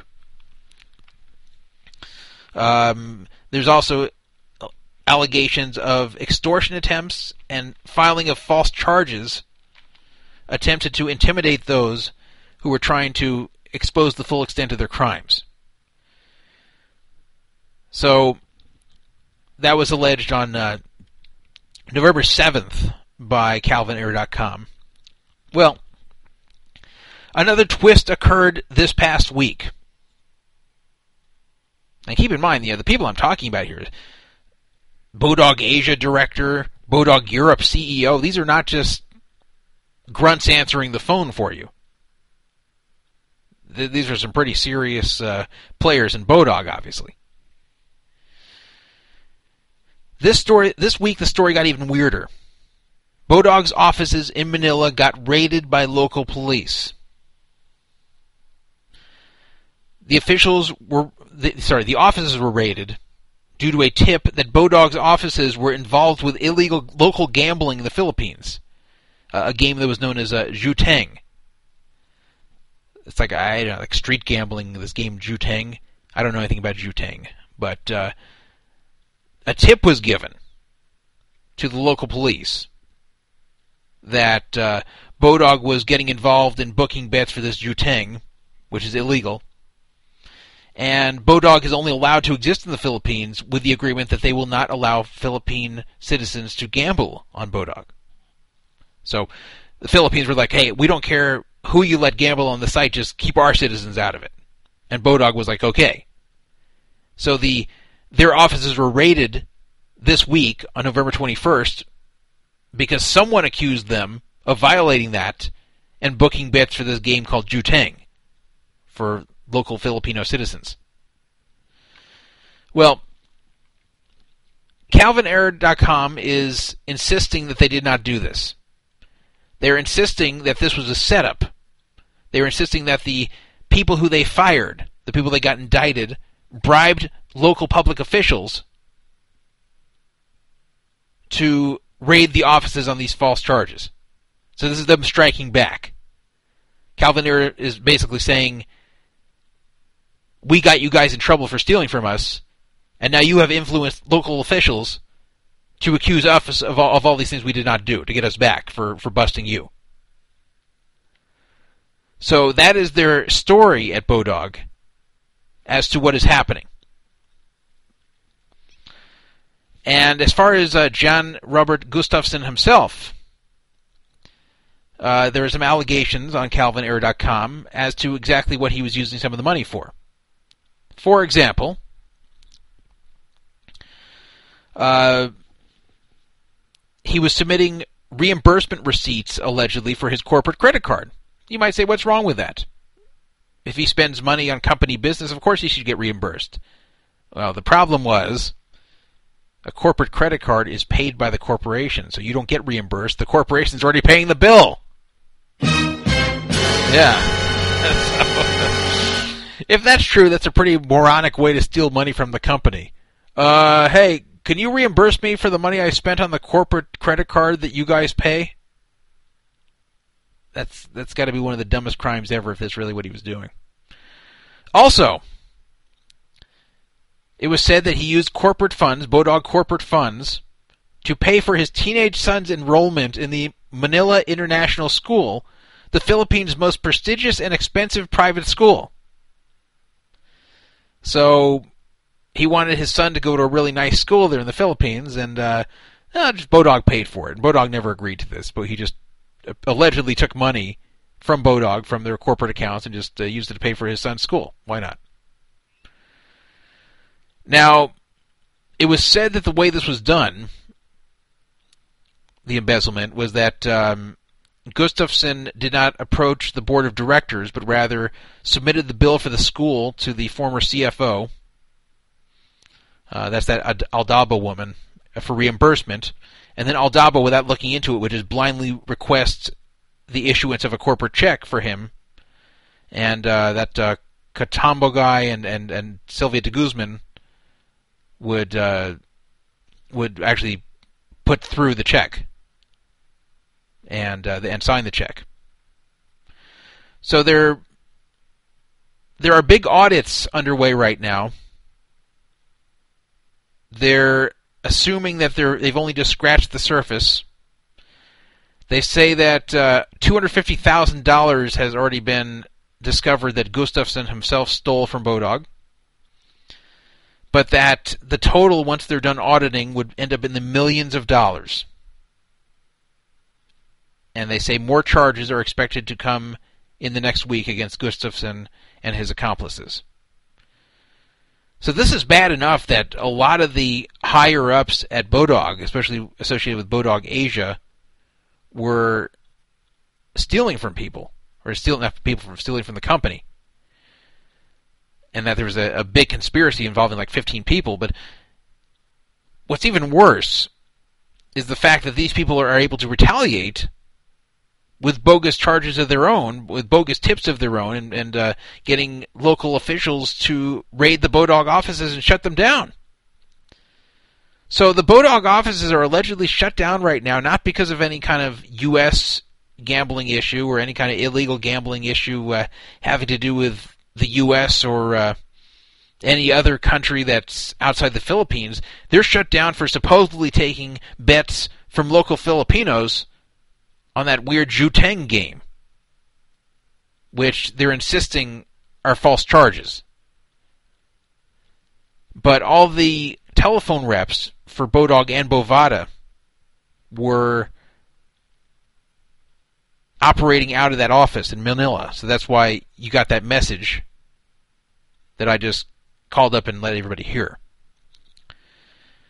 Now, I think I believe CalvinAyre.com's version of events they've really been known to be straight shooters for the most part. And this all kind of fits together, and uh, they even put up the links to the indictments that you can read if you want. So these people they're accusing of wrongdoing have been indicted. They they definitely look like they've done a lot wrong there with stealing from Bodog. So I don't think this is Calvin Ayre and friends just shooting in the dark against for, former employees it looks like there's a lot of validity to what they're saying. But this has really wreaked havoc upon Bodog. Their, their call centers closed at the moment, and some of their biggest executives not only were fired but are now conspiring to try to screw with the company as much as possible. And they stole millions of dollars apparently, so that's not very good. So, as a weird twist, I don't even know how to explain this one. There were three accounts that appeared on 2 plus 2 to post about this. These were accounts that were newly registered this month and had posted about nothing else on the site besides this matter. The accounts' names were Gamester454, Hard Hitter 111, and Hard Hunter 555. Now, how likely do you think it is that these are separate people? Gamester 454, Hard Hitter 111, and Hard Hunter 555. Now, obviously, Hard Hitter and Hard Hunter are almost identical, and they all have three digits at the end of the names. Uh, they're all posting about the same subject. Obviously, they're all connected, whether they're one person or whether they're three different people who are associated together. But um, whoever these people are, this person is, is trying to incite panic on 2 plus 2 regarding Bodog. They're trying to make it look like Bodog is crashing and burning and making everyone panic and withdraw. Here are some things they said, and again, they're not saying this from any sort of insider standpoint. They're trying to act like just regular old poker players who are concerned. Hey, can anyone please confirm? I heard from a source that set of Bovada's offices in the Philippines and the United States have been raided today. Got investments in that company. So that's a lie. So these fake accounts are claiming that they have investments in the company and that Bovada's offices in the Philippines and United States have been raided today. They don't have any offices in the United States for obvious reasons. But I think that was said just to scare people. And, and there was no raid in the United States having to do with Bodog or Bovada. But uh, if you listen to the way this is worded, it really sounds foreign. Hey, can anyone please confirm? I heard from a source that set of Bovada's offices in the Philippines and United States have been raided today. Got investments in that company. That sounds like broken English to me. Sounds like someone in the Philippines is writing this. Here's another post. I heard that Calvin, the founder, comma, has been organizing numerous dummy corporations in the Philippines as part of his ongoing efforts to fully re- relocate the base of his worldwide illegal gambling and money laundering operations in the Philippines. Another post. No way. Gotta move my money from that company. But if they are already closed, how will I be able to do that? Not already closed, but all the way all but if already closed, how will I be able to do that? So that's trying to scare people into thinking that uh, you need to withdraw immediately. You know, they're already closing down. How can I get my money off this thing? This person's trying to say. Another post. Very familiar situation that happened to Full Tilt with no money being paid out. I think they are going bankrupt. And one other post. I did just pull out of from them. Better to be safe and to help other gamers. Let's spread the word. This is really alarming. So these are people who are masquerading as other poker players, or maybe people who have investments. And eh, investments wasn't clear whether they mean real investments or whether they mean they have money on the site, you know, because they gamble there. But whatever, the, someone is really trying to trash Bodog on two plus two under these accounts and incite panic. And people have wondered if the ones writing these messages are some of those Filipinos or Filipinas that were arrested as part of this scheme. And this is kind of one of their attempts at anti-Bodog propaganda to ruin the company. It's a very shady stuff, but obviously Gamester 454, Hard Hitter 111, and Hard Hunter 555 are all the same person. Obviously, they were registered to do to create scares about Bodog, and I don't think it's a disgruntled former player. I think it's someone who really has something to do with that whole mess. So. We'll probably never know who's writing that, but uh, interesting nonetheless.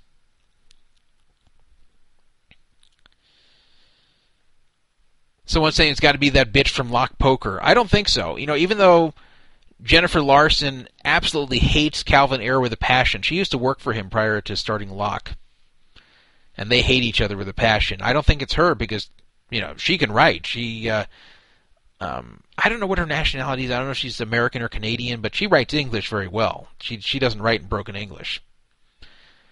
I don't know what the IP address is of these people because this wasn't on my site. This was on Two Plus Two, and they didn't reveal the country of origin of the IPs. But I wouldn't be surprised if it was the Philippines. It's Calvin good... Has done some really uh, great coverage of that lock poker situation, and uh, have written some pretty hilarious things about Jen Larson. Yeah, he has. And made some photoshops of her too. Yeah, well, he actually wrote the first article, and the rest were written by a guy named Peter Amsel. He's the, Peter's been the one behind the photoshops and most of the articles. But I, but Calvin actually wrote the first article. He actually wrote that one himself, and he that shows you how much he personally hates uh, Jennifer Larson, and for good reason. So, uh, but oh yeah, no, I didn't mean Calvin Ayre himself, just uh, the website. Yeah, yeah. But it's it's funny though that he actually wrote it himself that first article. So. Uh, but yeah, I don't think Lock is involved. Some people are alleging that on two plus two. Oh, I think it's Lock. Oh, I think it's competing uh, card rooms. No, I, I think it's people involved in the situation, especially given the broken English and the real attempt to incite panic. It just, especially if this, these are the same people behind getting their office raided based upon false alleg- allegations there. So ugly story, and and hopefully for Bodog's sake, this doesn't really destroy the company because they've they've weathered a lot, and then to have this bring them down, treachery from within, be pretty bad. It's kind of like watching an action movie where the hero is running around and the bad guys are shooting a million bullets at him and none of them are hitting him and he gets captured by the bad guys and tied up and looks like he's dead and somehow he miraculously escapes and kills a hundred guards and it just looks like the guy's indestructible. And then a few minutes before it's over, one of his trusted friends just shoots him in the back and he dies. Kind of like that. So, I believe what they're writing on CalvinAyre.com, especially with indictments already being handed down there against Gustafsson and the rest. So, bad enough when you get it embezzled from, but to have your employees then getting your offices raided through corrupt local officials is pretty bad. So, moving on to our next topic.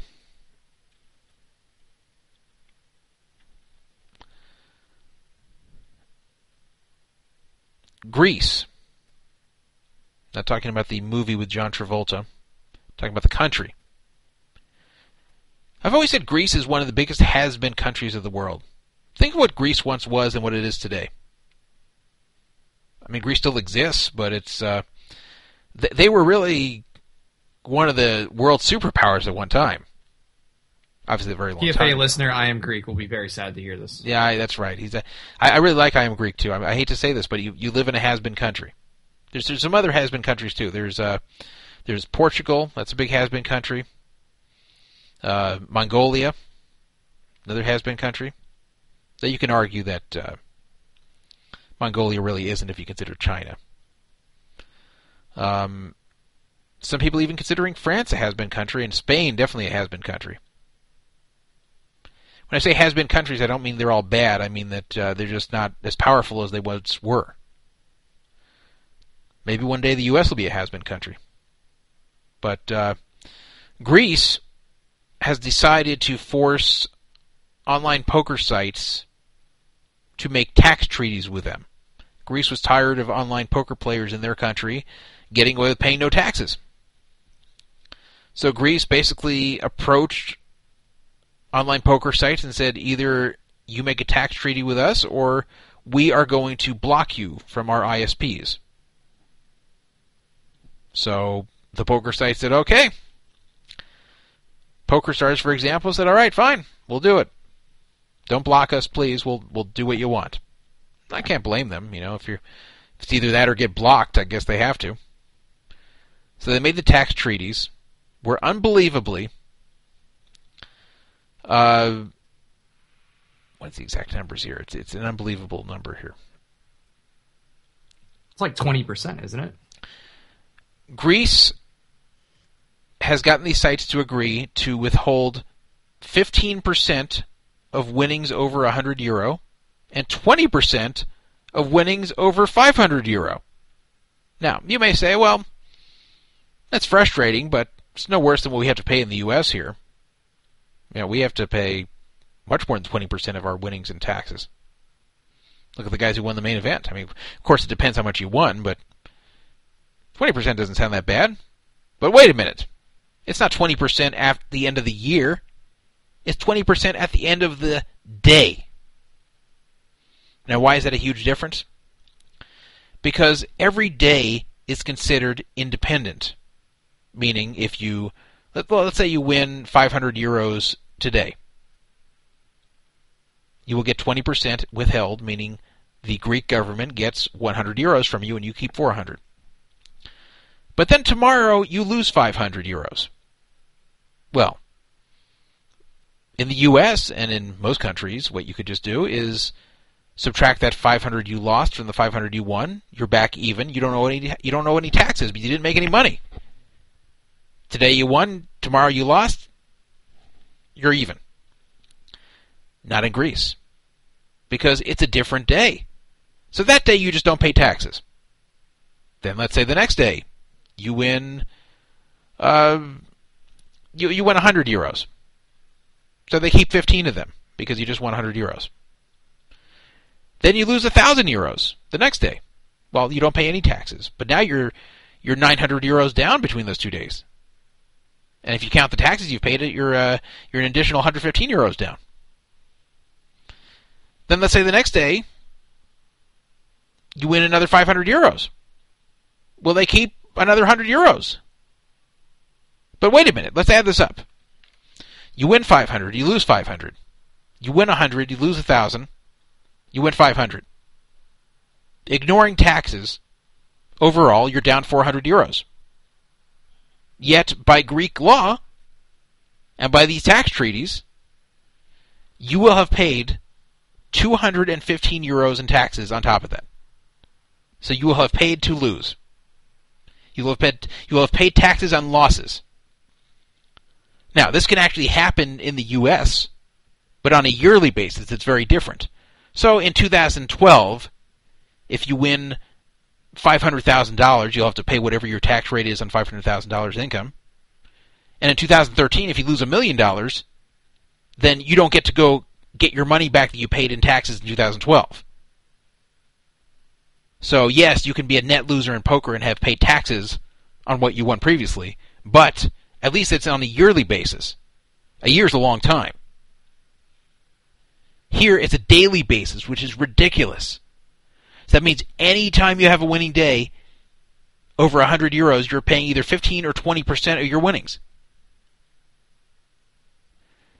So I, I guess I didn't do the math totally right because I, I guess it's 15% of the winnings over 100, meaning I guess the first 100 isn't taxable, and then between 100 and 500, then it's 15% of that part, and then the after 500 euros, it's 20% after that. But whatever, you know, the exact numbers don't matter. What matters is this is like a gigantic rake on every day of poker you play. That there's no All way to this tax comes after rake, does it not?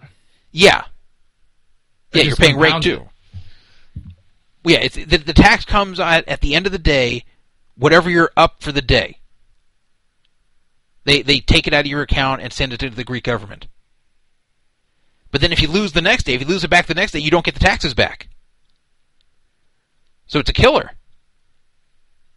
You're paying tax on on every day you win, but you're not getting the taxes back from the days you lose. In every other country that I know of, it's not like that. In the same calendar year, you get to deduct your losses from your winnings as far as what tax you owe. So this makes it pretty much unplayable in Greece. I wonder how long it takes the typical break-even player to go completely broke under this taxable system. It shouldn't. I wouldn't think it would take very long. I mean, it's awful. I can't believe that uh, nobody realized the flaw in this. That's just absolutely awful. I can see Greece saying we're tired of these poker players making all this money and not paying anything in taxes. You know, let's we're we're going to force you to have people pay their fair share. or We're going to block you. Fine, but have it be fair. This is just confiscatory. There, there's no way to win. You can't win under these circumstances. Yeah, I don't think it's that they don't realize how unfair that is. They probably simply just don't care. Yeah. I wonder you said many- earlier that you understand, you know, PokerStars' decision to to say, okay, we'll we'll make this tax treaty with you because what else are they going to do? Just let them get blocked? I wonder if this might set a very bad precedent and invite other governments to to start thinking, hmm, maybe uh maybe we'll talk to PokerStars and, and threaten them too. Yeah, it's very possible. Okay, uh, caller. I have a feeling I know who this is, but caller, you're on the air. Yeah, I, I'm back. Okay, time to snap this off. Anyways, I got some topics to talk about. Yeah, go ahead. Hello? Yes, go ahead. Is this seriously serious? You just realized that about okay, a, um, an hour and a half into the show, you just realized it's seriously serious. Well, I didn't listen to the first part of the show. Yes, the, the amazing discovery you've made is yes, this is seriously serious. Who's been speaking to me for the, like the last ninety minutes or more? What's up, buddy? Okay, why is this guy? Okay, why is this guy trolling me all the time? He's always hating on me on the forums and and whatnot. What's his problem? You you you really want an answer to that? I can give you I can give you a point by point reason why I'm always trolling you. Yeah, well, you never told me before. I thought you we were okay, but then le- like lately, you've been like hating on me for no reason. I, I don't hate you, Team MLK. I just don't like it when you call into the radio show. I I find it annoying. I find it tiresome. I think that you're. I think this gimmick's already been done before, and it's been done better. And you are uh, an off-brand bottom set who threatens to quit and then never does. An off-brand bottom set. I, I'd be one to talk because you're always fucking trolling the uh, forums for no reason and and making raps and whatnot. So I don't see what the difference is. You've had like three raps on radio, so I mean, you do the same thing that I do. What does that have to do with anything? Because he's saying that I do something that's repetitive, yet he's done multiple things that are repetitive as well. No, no, it would be it, repetitive would be fine if it was good, but it's not. It's it's a joke. I think we all realize that your shtick is a joke. It's just like it's not a good one. If it was funny, if it was a funny gimmick, then by all means repeat it over and over. I would be amused. I understand, but the reason why I call in half the time is because you guys drag things on over and over, and I don't want to listen to it, and I'm going to save the show for that. Okay, so you so, so you're, you're kind of realize like the that. gong I for always us here. Call in to questions rough. So, so you're like the Gong Show. You're like the Gong on the Gong Show for us. When when you think we're going too long, you call in to uh, bang the gong on us, so we move on. Is that what you're doing here? No, uh, but also I call in sometimes. For example, when you're uh, talking about how you you're on the forum all the time, and that's how you contribute and and whatnot, but not financially. And then I question you about that. So I also call in when you guys are discussing things that I don't approve of, and I want an answer. Oh, you want an answer? Okay. Well, here's some comments in the chat room. Hang up on this faggot. We don't want to listen to you.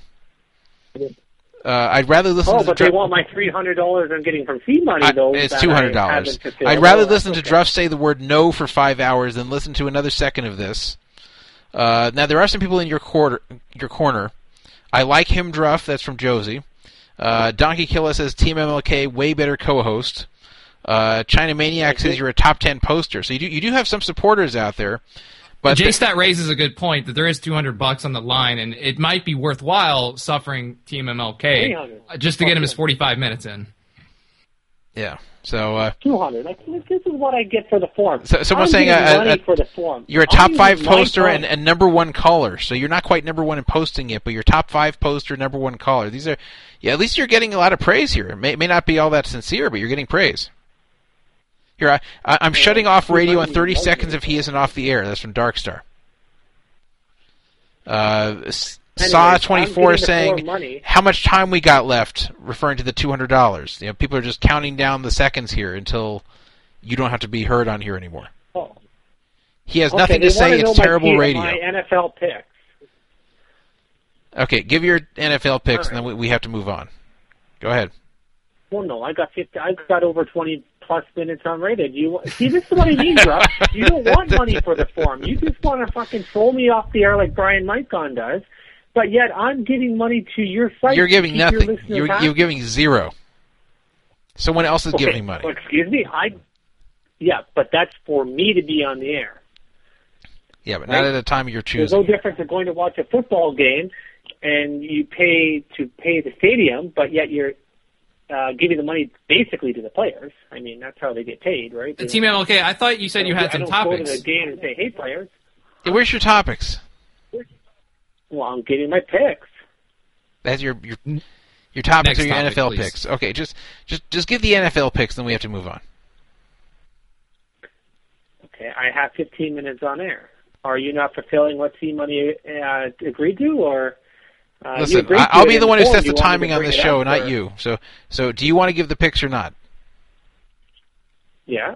Then do it. Give the picks. So, um, okay. Well, this week I like Denver minus four and a half uh, over Kansas City. I like the Giants minus one over Washington. And this is my stellar pick of the week: New Orleans Saints over Seattle, plus five and a half for New Orleans. Like, what the hell? Oh boy, That's a lock. Tony Bag of Donuts is not going to like this. Now, go on. That is a TMMLK lock of the week. New Orleans plus five and a half over Seattle. Lock it up. That is the wormhole pick from TMMLK. So so if this loses, then can I not take your call next week? No, yeah, I still have. If it loses, here's the question: If it loses, then can I not take your call and and get credit for taking your call? Can I do that? Can that be the consequence if up, the lock loses? listen- Can I get like a 15 agreed, minute? Duff, You agreed. Hold on. A How, how about I have like a You 15 minute agreed- Team MLK credit if it loses? Uh, well, what happens if it wins? Uh, you get to brag. No, no, no, no, no, no. I'll, I'll take a bet with you, Druff. I'll have a 15 minute TMMLK credit if Seattle covers their five and a half underdog. But if I win, I get 30 minutes additional time. No, no, no, You don't no, get no, odds no. here. You don't get odds. This is crazy. No, you can get 15 minutes Okay, additional that's time. fine. 15 for 15. Fine. We'll do for 15. fine. We'll do 15 for 15. I'll definitely be a, s- uh, a Seahawks fan this week. Okay. Now I want to talk about something I've done recently. I actually went to Fox uh, Foxwoods uh, uh, last week. Okay. What, did you What did you game. play there? I played poker. But the Obviously. Patriots What, what, what so did you cold. play at Foxwoods? What game? I played poker, limit hold'em. Really? So what what limit did you play? Well, they have a variety of limits. But what did you play? I was going to play the pot limit Omaha game. Anyways, I don't want to talk about poker. I lost. But you you brought it up. Wait, you, you say I went to Foxwoods. I played limit hold'em, but I don't want to talk about poker. Well, because I didn't like it there. Like I couldn't find the place. Like I'm going all around, and and there's like 15 different casinos there that have different names. I'm trying to find poker, and I can't find it, so I was on tilt.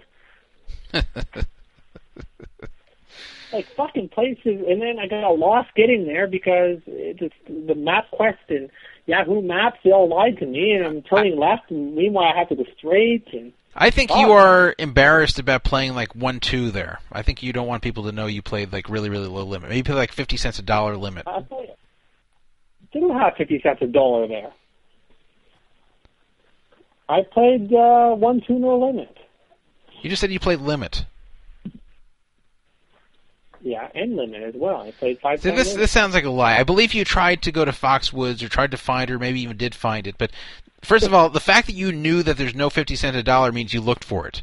Like if you asked me which casinos have fifty cent a dollar, I'd have no idea. Because I, I, Well, like I- I, I, obviously there's not. I I looked on the. I did look. but like I don't even know this because I don't even look for those games. Like I I know which limits exist that I play or consider playing, and the fact that like you obviously were looking for fifty cents a dollar and couldn't find it, you're like, oh man, I got to play one two. This is so high. Yeah, so.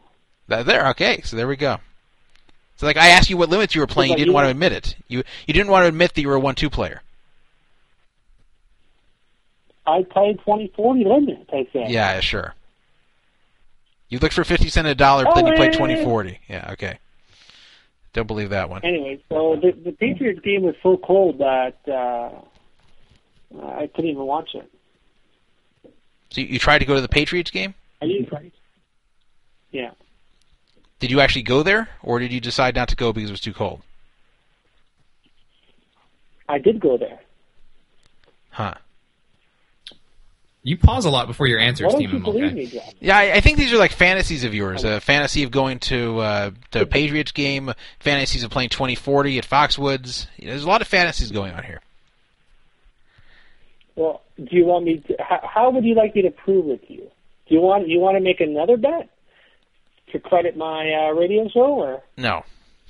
I'd like you not to hesitate with every question and makes it seem like you're lying. You know, uh, this this reminds me actually. I don't know if you guys remember this, but on another forum that doesn't exist anymore. Um, when my girlfriend was pregnant with Benjamin, but I had not announced yet that I had a baby coming, so it was a big secret. Um, a guy showed up and was posting that my girlfriend was pregnant, and I was shocked because I, I couldn't imagine how this guy found it out. It turned out it was someone that um, actually knew her in a way and uh, happened to be a, a lurker on the site. It was actually someone who knew both of us separately, of all things. Though he knew me a long time ago.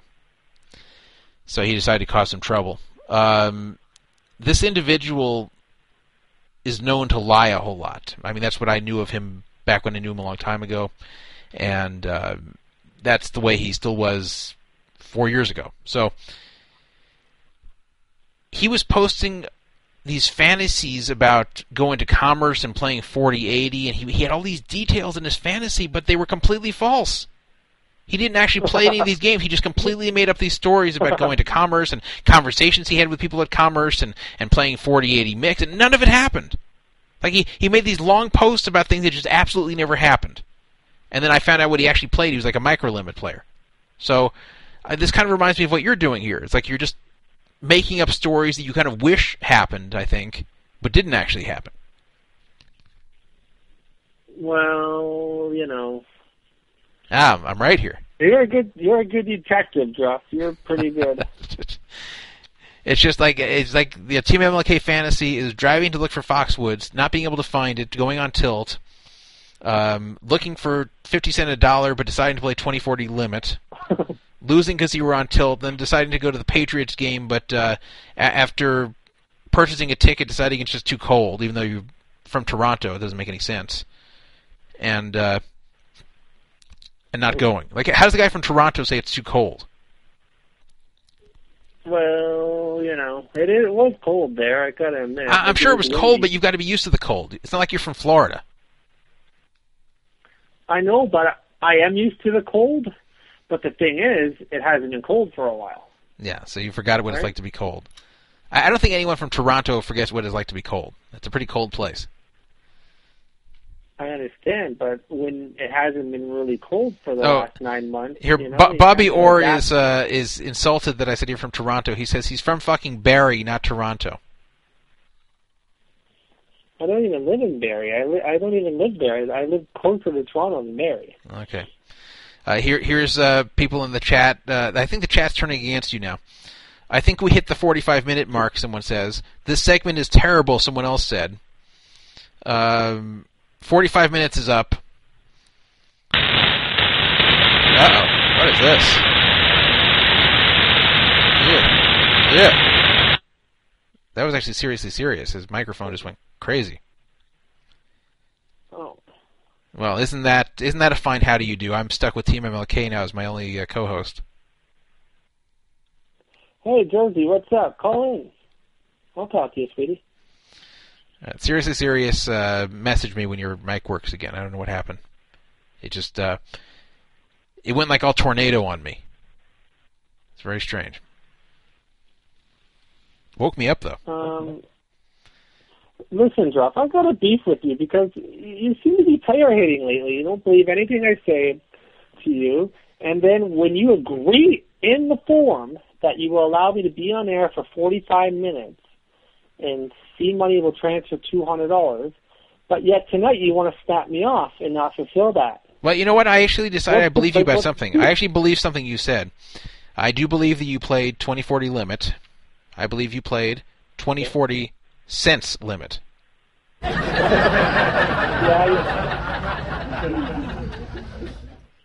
That I believe. Okay, well, do you want to go heads up somewhere, or do you are you Sure. going to play online? Because I'll be pausing and we'll play heads up. We we can play on the No Fraud Online Poker Room. Maybe I can uh, beat you where I could not beat Yebsite. Yeah. Yeah, we can do that. We So can set up a play. match. We can set up a match. Okay. Okay. How yeah. much you got? Uh, come on. You you can put up what you Listen, like here. I'm sure I can. But anyways, it, this is what I mean about you want you make the forum sound like you're out for the bad guys at poker, but yet you don't keep promises of your own. You're a hypocrite. Oh boy. It's ridiculous.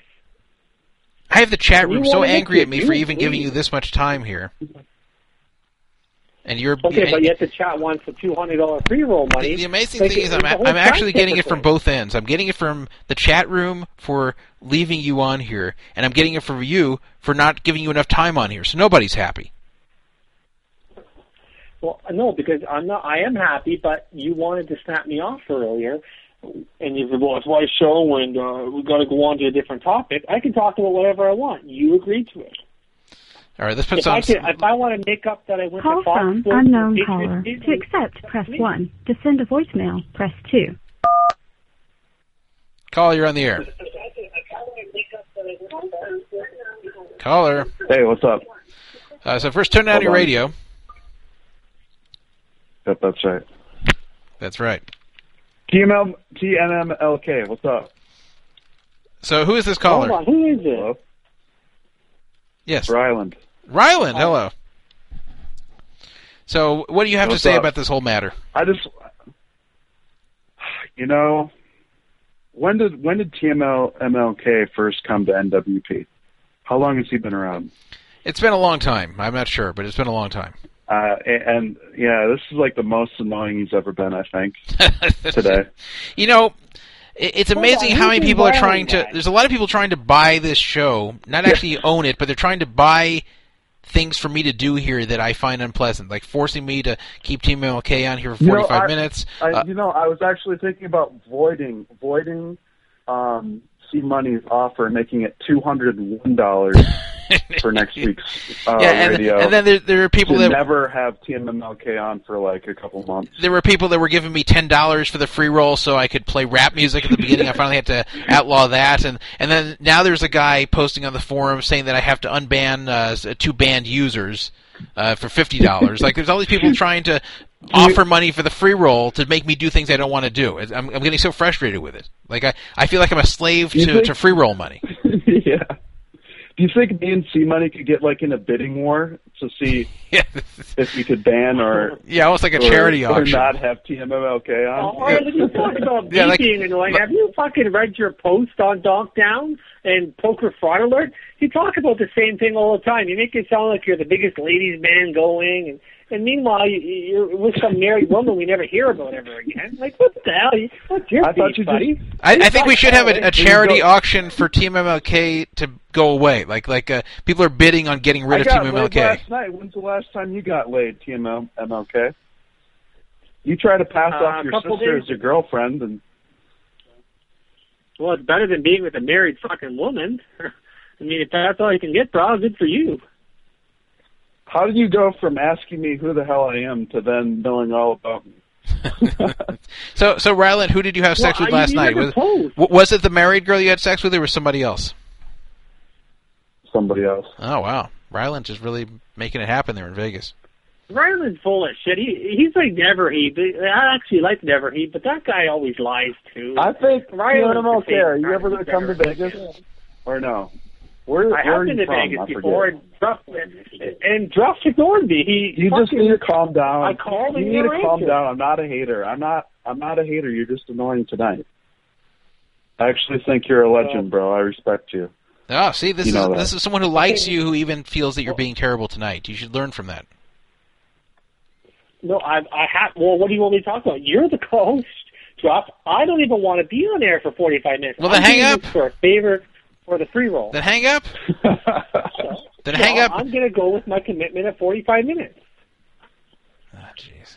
Okay, I, I, I don't think I can torture the audience for much longer here. I think the And I don't is. want to disrespect C Money. I'm going to be on for 45 minutes. I think the audience has just about by you. Reached their saturation level, especially the archive audience, who are people that can't even play the free roll because they're not around to play it live, and they have to be stuck listening to this. Now, admittedly, they can fast forward it, but they don't know where to fast forward. I, I should put in the description of each show where your segments begin and end, so they can skip past them easily. That's what I should do. Well, do you want me to call it any more Druff? Because I don't have to. Like, I mean, it's up to you. If I've said you want- before, you're you're you're fine in limited doses, but I, I can't take this 45 minute thing. It's killing me. Okay, but you're going to lose the bet this week, and I'm going to have another 15 minutes. You're the one who offered to like And split this up. I think that that was as well, or- I think that was the best thing you ever said was to split this up here. So uh, I, I'm afraid I just I, I have to do it. I I had to kill him. I, I had to knock it off here. Do we have more topics tonight or anything? Yeah, we do. Yeah, we have more topics. If, if you want Ryland, you can stay on here if, if you want to comment. Uh, I, I don't know what happened to Seriously Serious. His uh, his microphone went crazy. I think I think uh, Team MLK blew out Seriously Serious's microphone. He he's like in the chat, but I, I can't figure out what happened. So, yeah, someone said in the chat room that uh, Matt Glantz and Chip Jett will fast forward that segment. They probably will. so, uh, here's a, here's an interesting topic. Poker by proxy. Maybe Team MLK should uh, put his money in them instead of going to play for himself at uh, twenty cent, forty cent. This this is a, an amazing site. PokerByProxy.com. How does it work? Poker by proxy works by taking your money and distributing it amongst our team of skilled poker players. Our players then use your funds, combined with funds of every poker player, of, of every other Poker by Proxy member, to play in some of the most profitable online games, as well as large offline tournaments. Depending on the size of the pool, the number of games we play, as well as the types of games, will vary. Are you kidding me? So, so basically, what they're saying here is send us money, uh, we'll play poker with it, we'll combine what you sent us with what other people have sent us, and we'll let you know if we won or lost. So if you go to their site, you can see this whole thing. And please don't take this as an ad for Poker by Proxy, which I'm sure is a scam. Even though you can deposit there via Bitcoin, Western Union, Bankwire, and other various ways. Now, don't worry though, they have a stop loss system. This is so they don't lose your money too quickly. It's very nice of them. Playing poker is risky by nature. There are bad beats, unexpected losses, and days when nothing seems to work out. As a result, Poker by Proxy uses a stop loss system to ensure that not more than 5% of the total investment pool, meaning uh, it could be lost, uh, meaning you can never lose more than 5% of your investment in one day. This gives you the opportunity to withdraw your investment if you feel that Poker by Proxy is not performing to the level that you would expect. It also makes Poker by Proxy substantially safer than playing poker by yourself. yeah. So they're only stealing your money 5% at a time, which is safer than you having your own money 100% of the time. Makes a lot of sense. Uh, minimum investment is $25. Maximum is 200000 You know, so if you if you go to Poker by Proxy and say, "Hey, I know your maximum is 200k, but I want to invest one million dollars. They'll say, nope, nope, sorry, we, you saw our maximum is 200k. Sorry, we're going to have to give you an 800k refund. We're not taking your money. We're not taking it. Maximum's 200k. right there, I think, is proof that this is a scam. Why would there ever be a maximum if they're legit? Like, if someone wants to invest a billion, they should take it. Let's look at their past results. They're only giving in percentage. So it looks like they're doing pretty well in, in October, or sorry, in November. So this month so far, they're they're they're keeping it up to date too, including the 26th, which isn't even over yet. I guess they're doing this by European time or something. But on Friday the first, they won 2.03 percent. Saturday wasn't that good. They lost 2.45%. But then they went on a good winning streak. They won 2.20% on the third, 2.40% on the fourth, 3.06% on the fifth, 1.17% on the sixth, 2.0% on the seventh. Uh, they did have a losing day of almost 4% on the eighth, but uh, don't worry, they came back. They came back strong. They won 2.07% on the ninth, 4.05% on the tenth, 1.25% on the eleventh, 2.7% on the 12th, 1.3% on the 13th. So it pretty much goes in that pattern. In fact, let me see if this is actually a pattern here. It looks like they have a losing day and then one, two, three, four, five winning days. Yeah, that's what it is. Then, then losing day, then one, two, three, four, five winning days, then a losing day, then one, two, three. Oh, here they have four winning days instead of five. Then a losing day, then one, two, three, four, five, six, seven winning days. They have a seven winning streak right now. So in the month of November, they've amazingly never lost two days in a row, or even close. They, in fact, they've never even lost two out of three days. If they've ever lost, they've always won at least four days straight after that. So that shows you what good players you're putting your faith in here when you send them your money.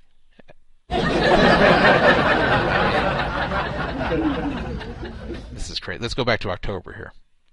Let's see if October is any different.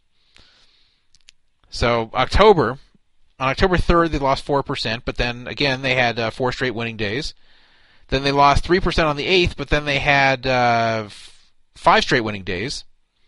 Then they lost 3.21% on the 14th of October, but then again, they had five straight winning days.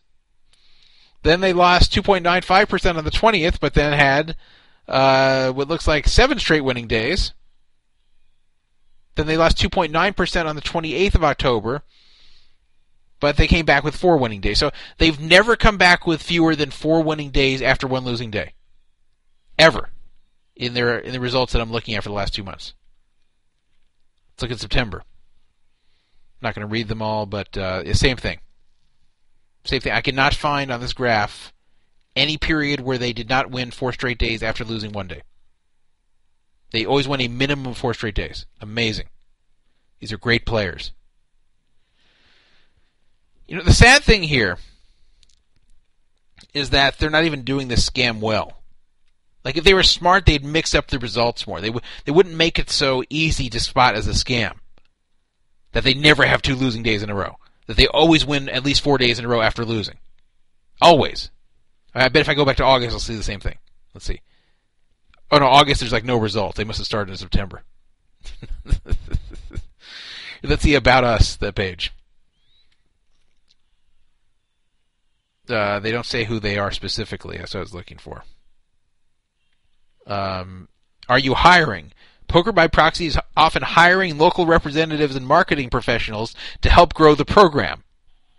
So what they're trying to say here is, uh, if you're an idiot who's willing to advertise for us, we'll give you a piece of the money we scam. So I, I don't see anywhere in the in the FAQ in the FAQ. How come you never lose two days in a row and you always win four days after losing one day? That's not in there. But I would love to see the answer to that question. Apparently, this is European based because the live tournaments they're playing, uh, one of them is the Latin American Poker Tour, and the other one is the European Poker Tour. And they're already done with the 26th of November, meaning that um, the day's over already where they are. But uh, what a scam! They advertise on Craigslist. I wonder how many idiots have sent money to them. You know, I bet Bitcoin rejects are sending money to these people. I bet that who that's who they're getting. So I know there was a thread on this on like BitcoinTalk.org. I bet that's who they're getting. Bitcoin people are really gullible, from what I've noticed. That's why there's so many scams in Bitcoin. You think poker players are gullible? You should see the Bitcoin people. They're much worse. So I bet they've scammed a lot of bitcoins using this stupid thing. What's worse, they don't even say who they are. Like they're not even putting a face to any of the pros that are taking your money and playing it. So, can't believe anyone's falling for this, but there really is one born every minute. And I just discovered that lose one, win four or five pattern as I was just looking at the calendar here. I, I didn't even plan that for the show, but that's unbelievable. I thought it was just self-explanatory. This is a scam, but this was uh, this is more than self-explanatory. This is crazy.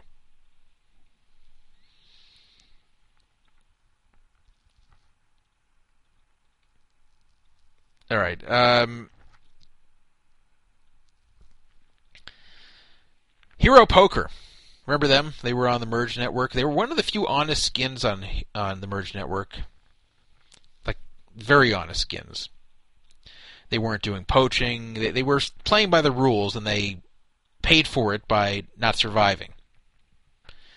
So, David Jung, who has been on the show before, who listens to the show sometimes, I've spoken to him personally on the phone. He was a sponsor of not this site, but a previous site I was on. Nice guy. Uh, but Hero Poker just wasn't going to make it on the Merge Network the way things were there with all the poaching and all the other crap. It just wasn't a good place to be playing by the rules. Well, they have come back to the Microgaming Network.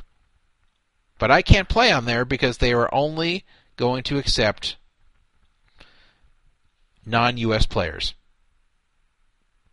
They have not launched yet. They will launch in December, according to what I'm reading here. Here is their little 14 second ad on YouTube. HeroPoker.net, a Hero Poker's call to action. From the ashes, a hero will rise. Are you ready to do battle for the favor of the gods? HeroPoker.net. That shows a picture of this uh, pretty girl with poker chips in front of her, dressed in like a uh, like well, they could expect like an ancient Greek woman to be dressed. I wonder who they got to do that voiceover. It sounds like uh, David Jung hired like a professional voiceover guy.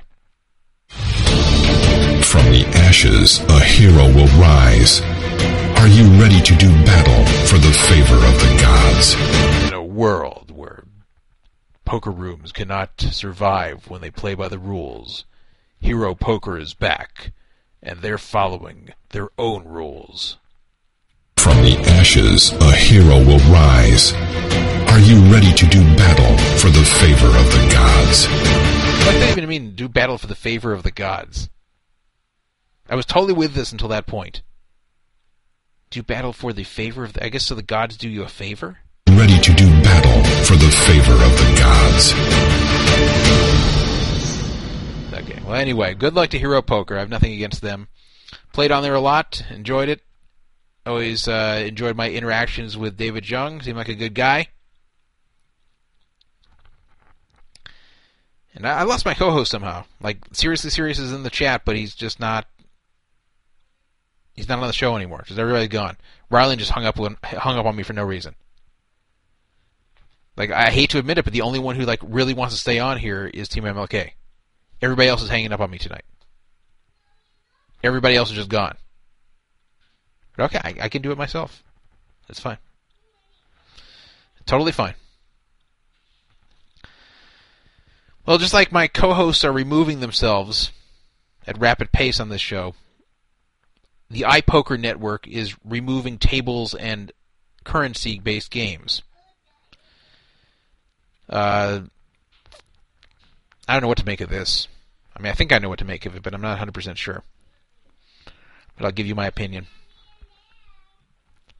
I think MLK is calling back. I'm, I'm just not going to take the call. I'm just not going to take the call. I've had all I can take tonight. Anyway, the iPoker network, which used to exist in the U.S., it was actually a network I really enjoyed. They, they were very soft games.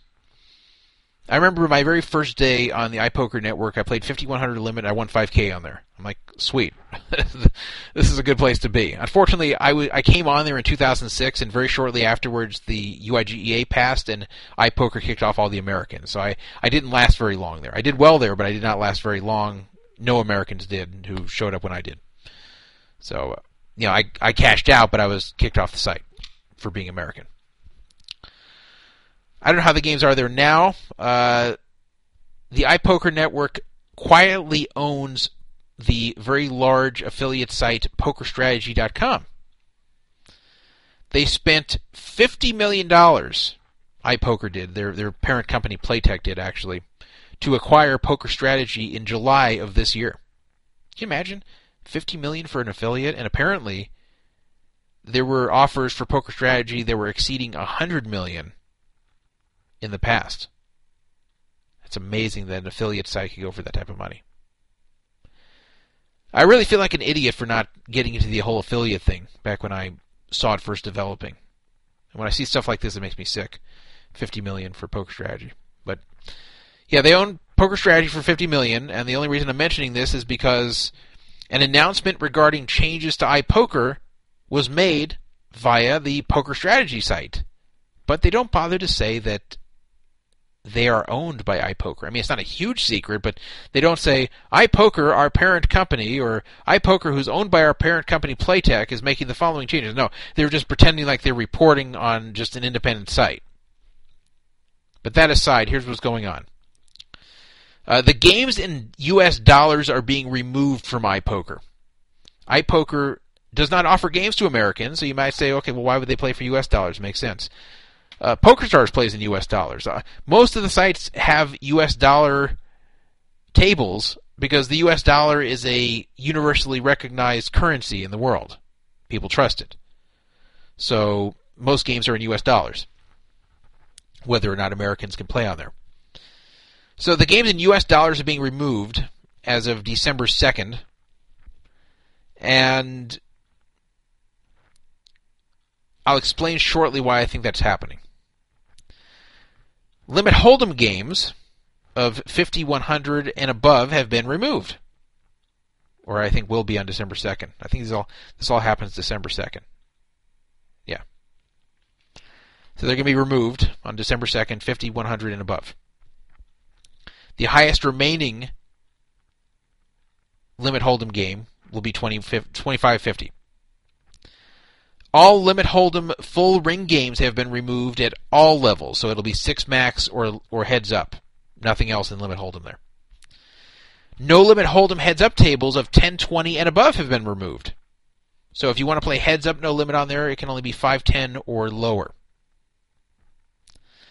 All no limit nosebleed limits have been removed, with the exception of 5100 6 max and 200 400 full ring. This is no limit. Everything else is gone. All Omaha games of 5100 and higher have been removed. The highest remaining Omaha games will be 2550. This will be on December 2nd. The way they describe it is on uh, on December 2nd, iPoker will remove several of the unpopular and less cost-effective stakes currently offered. They don't bother to explain why the US dollar games are being removed. But let me break this down here. First of all, why remove the US dollar games? There, there can only really be one reason for this, and that's a hidden rake increase. Now, what do I mean by a hidden rake increase? How, how can they raise the rake and hide it? Wouldn't you notice if the rake is higher? Well, maybe not.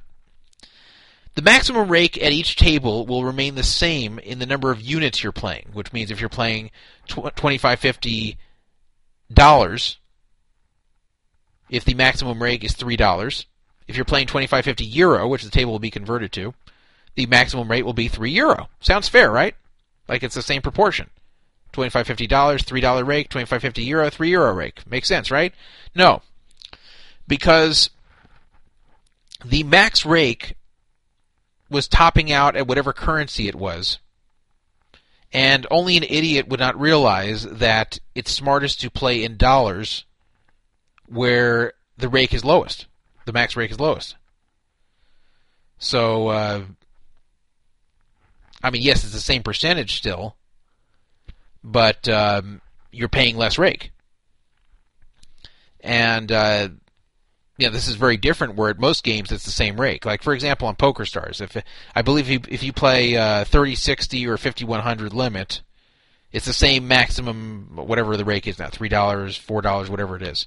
It's the same thing. It doesn't matter. You're playing a little higher. It's the same thing. So people were playing the dollar games to have the rake be lower. They're paying less rake per hand. They didn't mind the rate, the limits were lower because at least uh, less rake is being lost to the house. So uh, this is raising the rake. This is raising the max rake on all the tables they're converting. So now 25 50 dollars will become 25 50 euros and the rake will go up by 35% because at least when I last checked the euro was worth $1.35.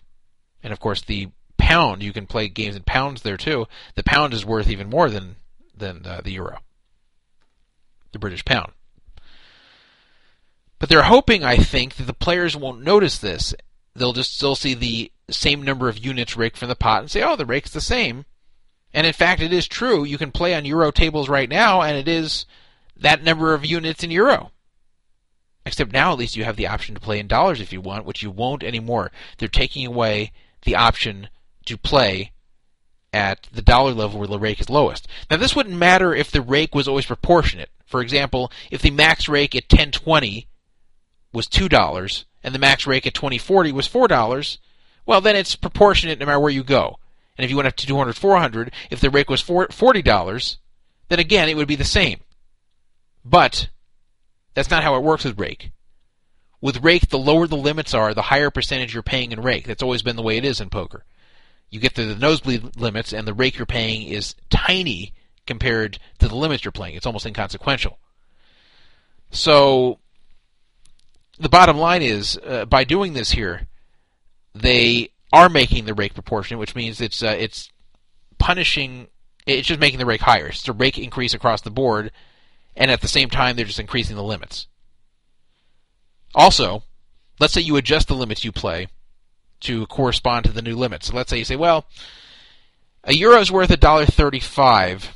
So instead of playing uh, twenty-five fifty dollars, I'm I'm going to go down to uh, uh, I'm going to go down to ten to twenty forty euro, if that even exists there. I don't know, but I'm just using it as an example.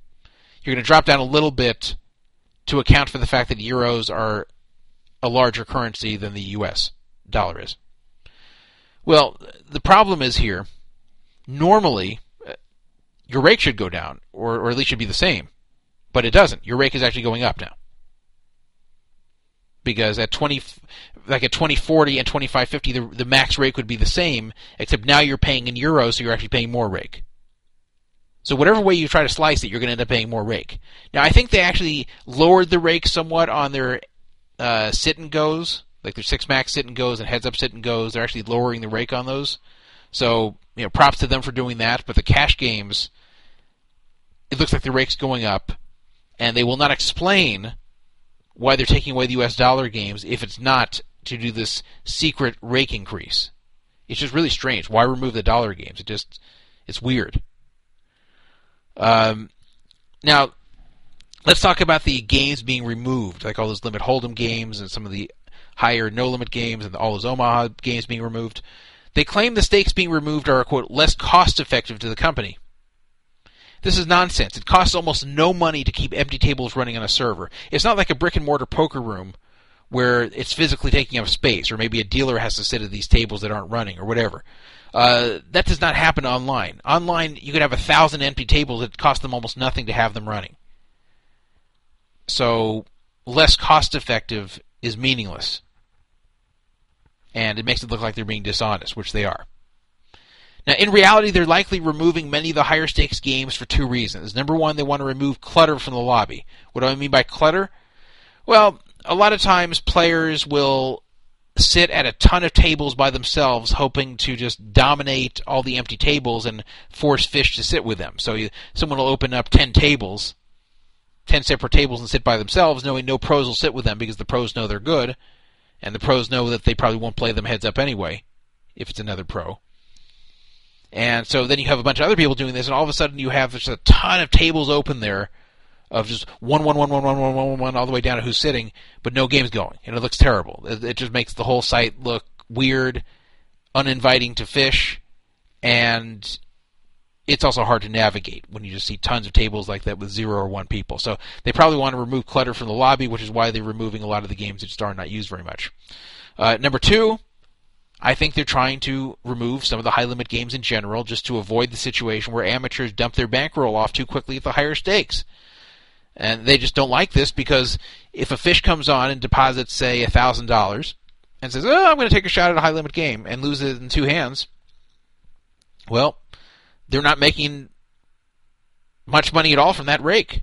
Uh, for that $1,000, they're not making much rake. Because the pro who just won it is probably going to cash it out pretty soon.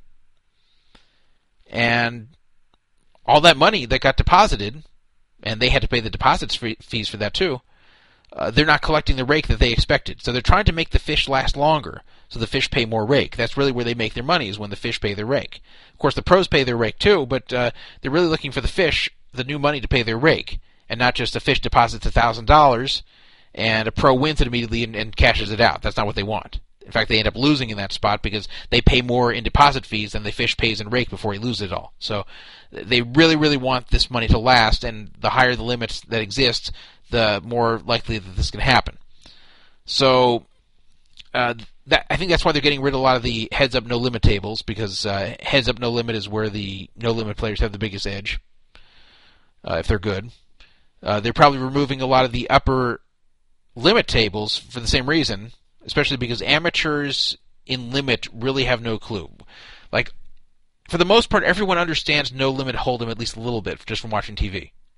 But limit hold'em is a totally different game, and a lot of people think, oh, if I know how to play no limit, I know how to I know how to play limit, and that's not true. So you put a guy who's kind of like a, a fairly lousy no limit player at a limit game, he'll be horrendous if he's never played limit before. So I think they realize that at the very high limit games, that these good limit players can just crush them and they'll have no chance. So I, I think that they're getting rid of them for that reason, but I think they're also removing them so they can just unclutter the lobby. For example, I think they're getting rid of the full ring games for that reason. They just think full ring just doesn't go often enough that they're probably just not that popular. Uh, pros seem to prefer six max or less because their edge is greater. They probably don't even sit at the full ring tables. They probably just sit there empty, and the site just says, "Hey, let's just get rid of them." So, uh, I don't think this is terrible. They're not cheating anyone, but uh, this isn't what I'd call a scam. This is definitely not a scandal. But it's just dishonest. It's just not being upfront with your customer base as to what you're doing. Don't say we're removing unpopular tables because they're not cost effective for us. Of course they're cost effective for you. Say we're removing tables because it's cluttering the lobby, it's making it difficult for players to find the games they want. That's honest and everyone understands that. No one's going to object to you removing games that are never being used or rarely being used that are making it difficult for players to find the games that are actually going. Just be honest about that. Now, as far as the rake, I think it's dirty to remove the dollar currency if that's the reason. And if it's not the reason, when people are suspecting that's the reason, they need to come out and say, no, that's not the reason. Here's the real reason, provided they're telling the truth. And if they really are doing it to increase the rake, they should be honest about it. Say we're increasing the rake due to whatever cost, blah blah blah, and we're doing it by converting dollars to euros. Just be honest about it. Don't try to sneak it by people. Poker players hate when things are snuck by them after all the scams, after all the scandals, after all the cheating that's gone on in this community. Even relatively harmless stuff like this, where the rake is secretly raised by a currency change, pisses people off when they think they're being screwed with, when they think they're being lied to. If you remember, I think last week or the week before, on Party Poker, the new guy in charge there uh, of the poker operations was saying, look, we're not going to lie to you guys anymore. We're going to be honest. We're going to be upfront about everything. We're not going to try to sneak anything by you players anymore. You figure it out anyway. It makes us look terrible. It gets everyone angry. People circumvented. We're just going to be honest and upfront. I hope they're really going to do that, and that's what iPoker needs to do here. So that's what's going on. Now, with that said, iPoker has a pretty good reputation. So I'm not saying you should not play on there if you're non-US, but I just think that wasn't very nice of them to do it that way. They're just not being honest with people. Let's see what else we have tonight. Hmm. Hmm. Hmm. Hmm. hmm. We do not have any topics left. We are all done. So, who would like to call in? 775 Fraud 55. I didn't even give these damn phone numbers. I forgot about this. 775 Fraud 55 775 372 8355 702 430 1808 is our Mount Charleston line, which is an old 70s telephone sitting on top of Mount Charleston. Oh, I know what I want to talk about. I appeared in Poker News today. That's pokernews.com. If you go there, pokernews.com right now, and you look at the main story, five thoughts. Crown teams up with PokerStars and new international WSOP schedule. No, not that one. But if you look next to it, kind of to the bottom right of it, Todd Dan Druff Witteles discusses poker fraud alert, cheating in poker, and much more. So you can go to pokernews.com and read an article about me and an interview with me. Someone said that I looked very skinny in the pictures that were posted of me. The pictures they posted were all taken during the 2013 World Series. I actually take that as a compliment because I, I set out to lose weight this year.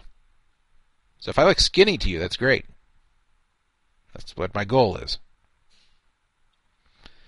But uh,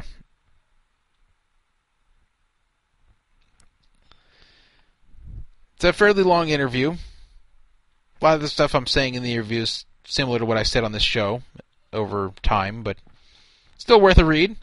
Thank you to Chad Holloway of Poker News, bracelet winner Chad Holloway, who won the employee bracelet event in 2013 for doing the interview with me. I think he asked me some good questions. There were a few questions he asked me where I gave answers, long detailed answers, and they did not make it into the article. But I understand that. You know, they have to do editing and it was already a pretty long article, so uh, that's fine. I didn't expect everything to make it in there, but they they got the vast majority of what I said into the article, and I appreciate that.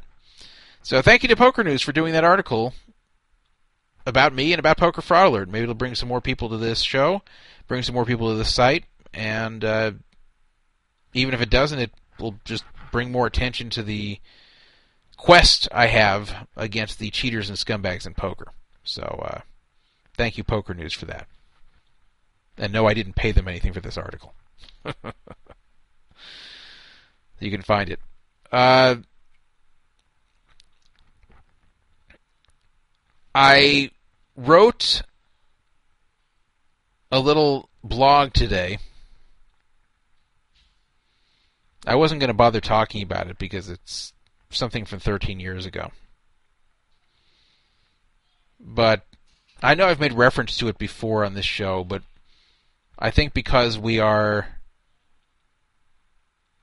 a lot of topics here, and nobody has called in since uh, since everybody hung up on me I think I'll tell it, and then I'll end the show. If you want to read it in blog format, you can go to the blogs. And uh, this is what happened. The blog is entitled How the Colorado Rockies Almost Cost Me Over One million dollars. in the year 2000. This really happened. I almost won over a million dollars in the year 2000, and the Colorado Rockies almost ruined the whole damn thing. A lot of almosts in there, I'll explain. The date was July 24, 2000. The Los Angeles Dodgers were facing the Colorado Rockies in what seemed to be a routine midsummer game. Gary Sheffield, who was on the Dodgers at the time, was having a night that was anything but routine. He came to the plate in the seventh inning with a double, triple, and home run, just a single short of being the first Dodger to hit for the cycle since 1970 when Wes Parker did it. Even more unusual in that night was big Dodgers fan Todd Witteles, yours truly. Any Dodgers fan would have been excited to see one of their team's players hit for the cycle, but it was especially meaningful to Todd Witteles because if Sheffield singled in that at bat to hit for the cycle, Todd would win $1 million plus a new house from Los Angeles radio station KXTA. This was no longer a long shot. Sheffield was red hot. He was playing in hitter friendly Colorado, and with the Dodgers up 4 nothing, he would clearly stop at first base to claim the cycle, even if his hit would have otherwise fallen for a double or triple if he wanted. So, um, by Todd's estimation, he had about a 40% chance of claiming that mammoth prize. I know I'm speaking about myself in the third person, but bear with me. Todd was sweating and jittery, likely far more than likely far more than the man at the plate who needed to do the job. An ordinary software engineer living in an apartment in Redondo Beach, California, Todd was ready for the life-changing money. Remember, this is before I started playing poker. And Gary Sheffield has been hit by the pitch, blared announcer Ross Porter on the radio. Unless Sheffield can make it back up one more time, the Colorado Rockies have stolen this opportunity to be the first Dodger to hit for the cycle since Wes Parker did it in 1970. This is even more heartbreaking for our contestant Todd Witteles of Redondo Beach, who's come so close to cashing in for a million dollars and a new house from KB Homes. Now Sheffield actually came back up in the ninth, but he was pretty much intentionally walked, uh, given nothing to hit, uh, four really really terrible pitches, and he walked, and that was that. Todd turned off the radio with his head hung low. This seemed like a plot out of a sitcom where the main character almost wins a huge sum of money, but a weird last minute circumstance ruins it, keeping everything at the status quo. Except this wasn't a sitcom story attempting to avoid major plot shifts in the series. This is real life, and Todd realized that the Rockies had just cost them over a million dollars, all thanks to poor sportsmanlike decision making to intentionally rob Sheffield of the chance of hitting for the cycle. So, am I writing fictitious stories about myself here? No. This is not a fictitious story, at least not completely. The Dodgers flagship station at the time, KXTA, 1150 AM, really did run a contest in 2000 every day. Every day there was a game where one li- one listener each game qualified for the ability to win $1 million cash and a new home by KB Homes if they could correctly predict the Dodger player to hit for the cycle that day. For those of you that don't know, the cycle is hitting a single, double, triple, and home run in the same game. Now, it hadn't happened for the Dodgers in 30 years at that point. So I'm imagining that KXTA was probably able to get some kind of insurance policy. They didn't. They weren't putting up a million dollars. They probably bought some insurance policy in case it happened for pretty cheap. So they got to create the hype over this and not pay that much money. Now, I was never really good at winning radio contests. I knew a lot about telephones. I was always fascinated with them and loved the radio and loved the Dodgers, but I just couldn't win radio contests. It just it, a lot of the reason was that where my parents lived, it was a disadvantageous area for radio contests, and I'm not even kidding. Certain areas of LA actually had an advantage over others when calling into radio stations by the way the telephone switching systems worked. So um, I had read stories about Kevin Poulsen, who's a uh, legendary hacker. You can look him up, Kevin P O U L S E N, who actually manipulated the phone system in the 1980s to win a Porsche from Kiss FM. And then there was another guy I read about named Tom Sadivi, who was a middle-aged guy that raked in $50,000 per year on average finding legal creative ways to win radio contests. You know, Poulsen got arrested for what he did. But uh, Tom Sadivi, uh, he was not doing anything illegal or breaking any contest rules. So I really admired this Sadivi guy, especially because he was finding creative ways to win, but wasn't breaking any rules or laws. So I thought, you know what? Even though this is unlikely for Gary Sheffield or anybody else in the Dodgers to hit for the cycle that year, it could happen. So I wanted to be a frequent player of that contest because the prize, if it happened, was so huge a million dollars plus a house. I mean, that's gigantic. It's not like winning a thousand or ten thousand. I mean, it's a million bucks. This is all true, by the way. This, this whole story I'm telling you is true. The very beginning was was half true, which I'll get to, but this part's totally true. So I decided I'm going to beat the contest. I decide I'm going to find a way to be a very frequent contestant. I can't force the Dodgers to hit for the cycle, but I can. I can't swing the bat, but I can be a contestant a lot more than everybody else if I can figure out how to do it. So, what I figured out were a few things. Now, first of all, when the Dodgers would play, I happened to be in a location where I had access to a lot of telephone lines and something I could use that I could rig to dial really quickly. I won't bother to go into details, but I, I had access to a lot of phone lines and I could dial them all quickly if I wanted. So that was helpful. But I still had to figure out how to do this best. Now, the way the contest worked was during the Dodgers pregame show, not the Dodgers actual broadcast, but the pregame show before the broadcast. They would at some point announce that the 11th caller would win the chance to be the contestant for that day. The person would not win any prize. They would just be the contestant, and if the right player hit for the cycle who they choose, then they'd win the million dollars in the house. Otherwise, they win nothing. So it's it was all or nothing, big time. It was either win a million bucks in a house or win nothing. Those are the two ways it could happen. And you pick a player on the Dodgers, and if that player hits for the cycle that day only, you win. Otherwise, you lose. So I figured out a few things. First of all, since this was during the pregame show, the listenership was much less. This was not a highly rated show, the pregame show. The Dodgers broadcast was pretty high rated, but not the pregame show. People would typically turn on the broadcast when the Dodgers would start playing, so I wasn't up against that much competition to get through. But I needed more than that. I also figured out that it was pretty predictable when the contest would happen. At a certain point in the show that was around the same point in the pregame show every time. They would go to a commercial, then right when the commercial would come back, you'd hear a recorded message saying, uh, recorded opening about the contest starting and to call in. So I got familiar with that and I knew when the contest was going to be going. I also figured out a few other things. I figured out that since they didn't take phone calls during the pregame show, you could flood their lines with calls before the contest and just busy out the lines. So I did that. When they would go to the commercial, that I knew was going to be the commercial right before the contest would start, I would flood the lines and busy them out. Not flood them in any illegal way. I just used all the lines I had access to to call in to all the lines of the show, which just rang out, rang, rang, rang, rang, because they, you know, they weren't going to answer them. Now, this was not guaranteeing me at all being one of the first 11 callers, because what they would do is before the contest would actually begin, they would answer all those lines and hang up on them. So why do I bother? If they're just going to answer and hang up on me, why am I doing it? Well, they would answer and hang up on them as soon as they're ready to actually start the contest. So this is kind of like a timing thing for me. It was to get a read on when the contest was really starting. So I would let all the lines ring out.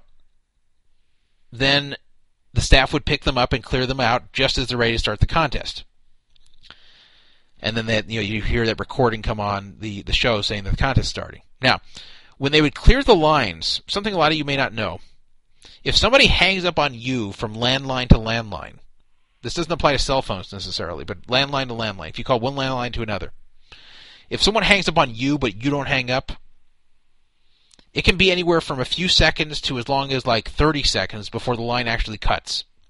Meaning, if the person were to pick the phone back up, you'd actually still be on the line. Some of you may have uh, experienced that when you were younger and uh, used landlines more often. So I used this to my advantage. They would clear the lines, but they really had not cleared them completely. I had at least five seconds or so before the lines had actually cut. Well, by that point, the contest had started. So at that point, I would set some other lines to dial in, and at the exact moment when the last number is dialed, then I would cut the line on my end and give myself a much higher chance to get back through to that same line. And multiply this by all the lines I was doing this with, and I'd pretty much have most of the lines ringing of the 11 to uh, to get through. And they didn't have 11 lines, whatever it was. I, I typically managed to be about seven of the 11 callers, believe it or not. So they'd say caller 11. I was seven of those people, usually somewhere around there. Sometimes less, sometimes more, but usually around seven. So as you can imagine, I could pretty much be the 11th caller at will. Not completely, but a very, very good shot. Much better than 50% chance I'd be the, the contestant if I wanted to be. Now, you might say, okay, but I can't be the contestant every day. You know, there's got to be some rule against that, right? No, there wasn't. Believe it or not, there was no rule against being the contestant day after day after day as long as you didn't win. The only rule at KXTA was that you could not win a contest on the station more than once every 30 days. But since I had not won any contests, I was losing every day because nobody was hitting for the cycle. I was considered a losing player, and I could call right back in the next day. So I considered being the contestant just about every day, but I realized that'd be excessive. I realized that what would happen is they'd probably change the rules on me. At any point, they could have changed the rules and said you can only be a contestant once every uh, you know every month or something. So I, I didn't want them to change that. I, I still pressed it fairly hard, but not as hard as I could have. So I was limiting myself to three per week, and I'd try to spread out the three, so I wasn't like back to back days. Now, before you get bent out of shape that Todd Witteles, owner of Poker Fraud Alert, was trying to cheat a radio contest, let me tell you, I wasn't cheating anything. I was playing by the rules. It doesn't sound like it, but I was. Let me explain. Uh, you were allowed to use multiple phone lines to call into radio contests, both by law and by KXTA's own rules. There is no rule against using multiple phone lines, even a whole lot of multiple phone lines. There was no rule against that. There was no rule against using telephone auto dialers, either by law or by KXTA rules. It was completely okay to do that. The only thing you were not allowed to do was manipulate the telephone switching equipment or engage in any kind of phone hacking, but I wasn't doing that. I wasn't manipulating or hacking anything. I was just uh, using a lot of lines to bang the number really fast. You were allowed to call the contest lines before the contest started and let them ring out like I was doing if you so desired. There was no law against that, no rule against that. Um, they didn't bother to make such a rule because it's kind of pointless to make it because they were clearing the lines before the contest anyway. And of course, what I've said before is that I'm allowed to enter as much as I want because I didn't actually win anything. And of course, once I won once, then I'd already have a million bucks in a home. I, I don't don't really need to play again, do I? So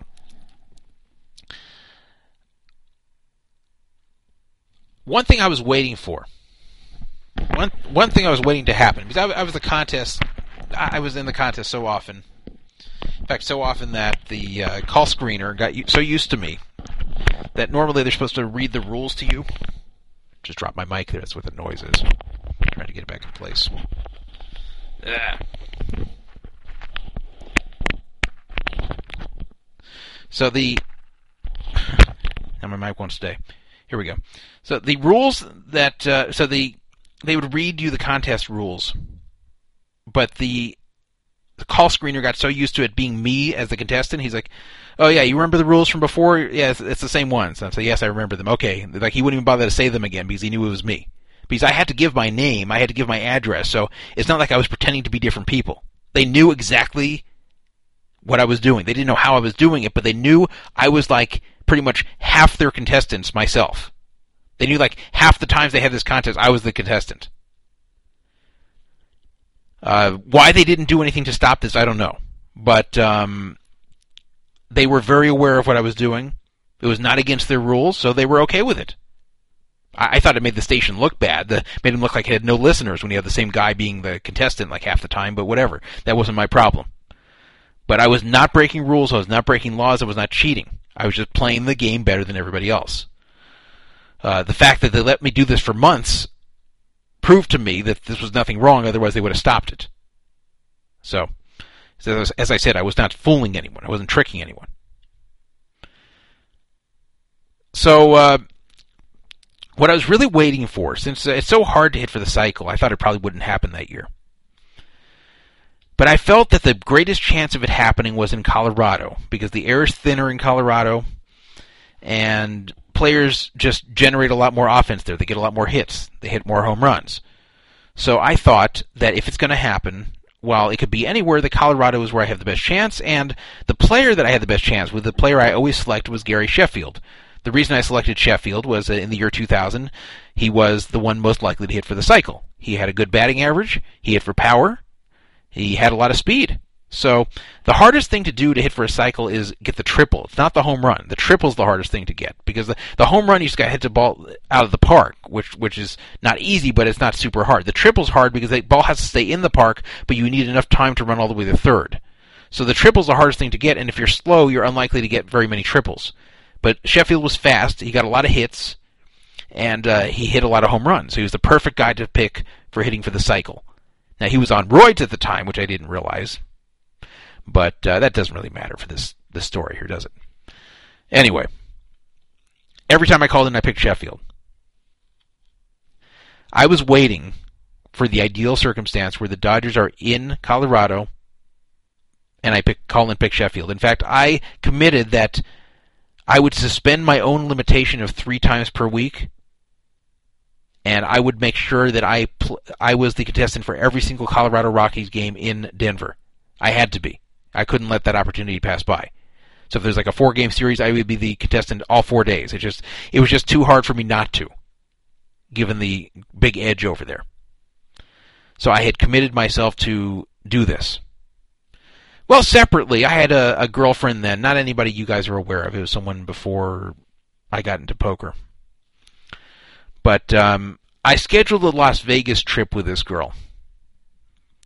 Um, this is actually before I started playing poker too. Just a, you know, typical tourist Las Vegas trip, lasting from July 21st to July 24th, 2000. It was a long weekend. I mean, it wasn't technically a long weekend, but we would leave on Friday the 21st and get back on Monday the 24th.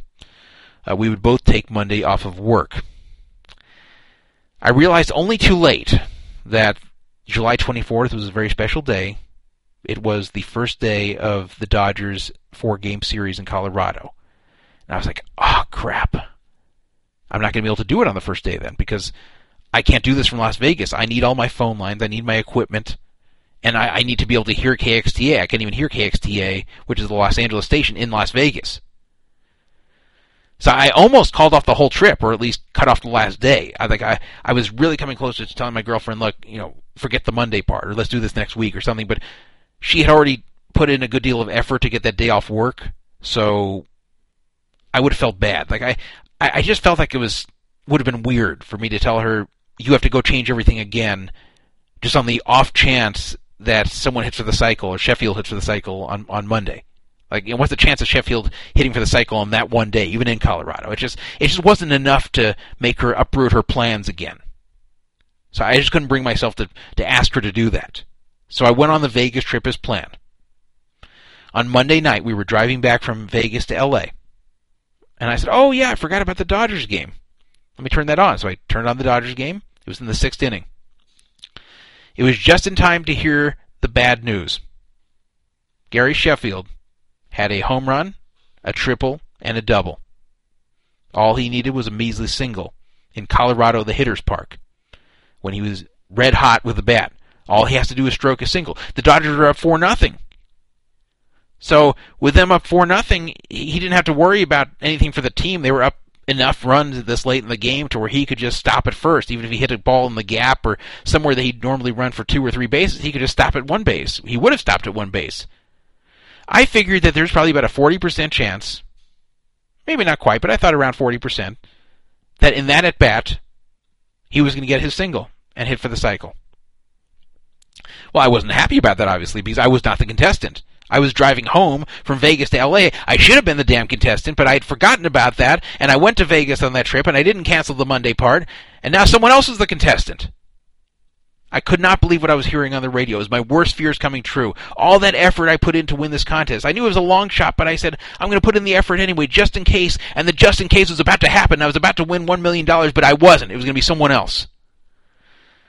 Well, Ross Porter actually announced that it wasn't going to be someone else because the contest, the contestant that day had stupidly picked Shawn Green instead of Gary Sheffield. So Shawn Green was 0 for something, and he was not going to hit for the cycle. So no one was going to win if, if Sheffield hit that single. But that didn't make me feel any better. It just made me still pissed because I wouldn't have picked Shawn Green. I would have picked Sheffield, and I would have been sitting there a single away from a million bucks plus a home. Could not believe this. I, I really thought maybe I should pull the car over because if Sheffield gets that single, I'm just going to flip out. But I kept driving. I, I tried to stay calm. And then the unexpected happened. They hit Sheffield. They hit Sheffield with a pitch on purpose. The Rockies said, You're not going to do this in our house. You're not. You, you've single handedly beat us in this game. Sheffield was responsible for uh, pretty much all the offense that day. They said, You're not going to also rub salt in our wound by being the first Dodger to get hit for the cycle in 30 years and do it in our park. You're just not going to do it. F you, we're hitting you. I, I think it was shitty of them to do, but that's what they did. They hit him on purpose. Well, I was relieved. I was relieved because I didn't want Sheffield hit for the cycle, so I wouldn't regret going on that trip and not being the contestant.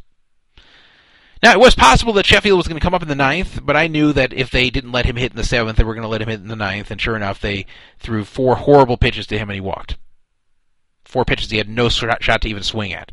So, wasn't a te- technical intentional walk, but it might as well have been. So pretty bad sportsmanship. They robbed him the chance to hit for the cycle not once but twice. Once with a hit by pitch, once with a semi-intentional walk. But I was relieved. And it was at that moment I realized how lucky I really was.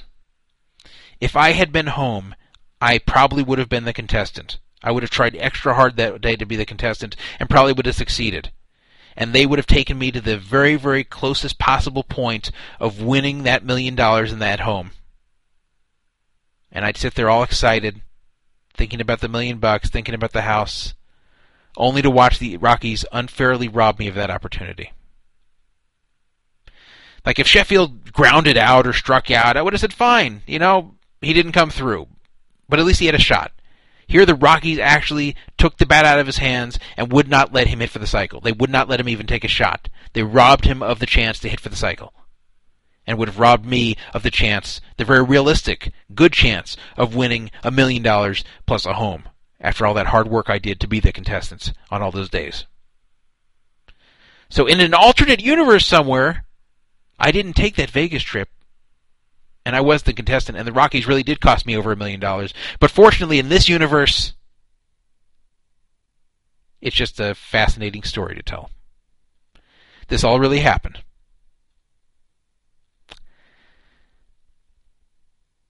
Seriously Serious asked me on the forum when I posted about this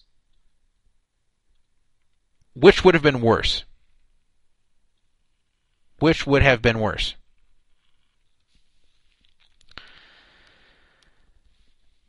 Me being the contestant and having the Rockies screw Sheffield like that? Or me not being the contestant and him coming through, you know, him being allowed to hit and uh, hitting the single and me realizing that I could have been the winner of a million dollars. I have to say it would have been far worse had he come through. It would have been more stressful to have been the contestant because obviously much more stress thinking you might win that sum of money if a guy just gets a damn single and then have him not do it and then have it he doesn't do it not because he fails but because the other team won't let him. I mean that would have been so maddening. I w- that would have made me much angrier but I think it would have been tougher on me personally to have not entered that day to where I would have won because it would have been my fault. It would have been my fault for not canceling that Vegas trip. Or at least not cutting it short one day. There I'd have to blame myself. The other one I'd have to blame the Rockies. But I'll tell you, if I was the contestant and the Rockies did that and I lost, like, I, I think it really would have caused, like, psychological problems for me to come that close and not do it because because the Rockies did that. Someone says Druff has nightmares about this. I actually don't. I'll tell you what made, made me think of this. It's like, like what would make me think of this story to write this whole long blog about it and to tell it on this radio show? There's nothing significant about this date. Baseball's been over. It's 13 and a half years later.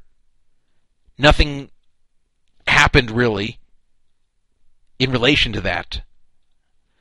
What made me think about it was I was driving today and I heard a radio station give their official contest rules for all contests on the station and one of their rules was you are not eligible to either win a prize more than once every 30 days or qualify to win a prize more than once every 30 days. So the qualify part was added to prevent things like what I did there. It probably wasn't added specifically because of me, because this is a different station in a different market.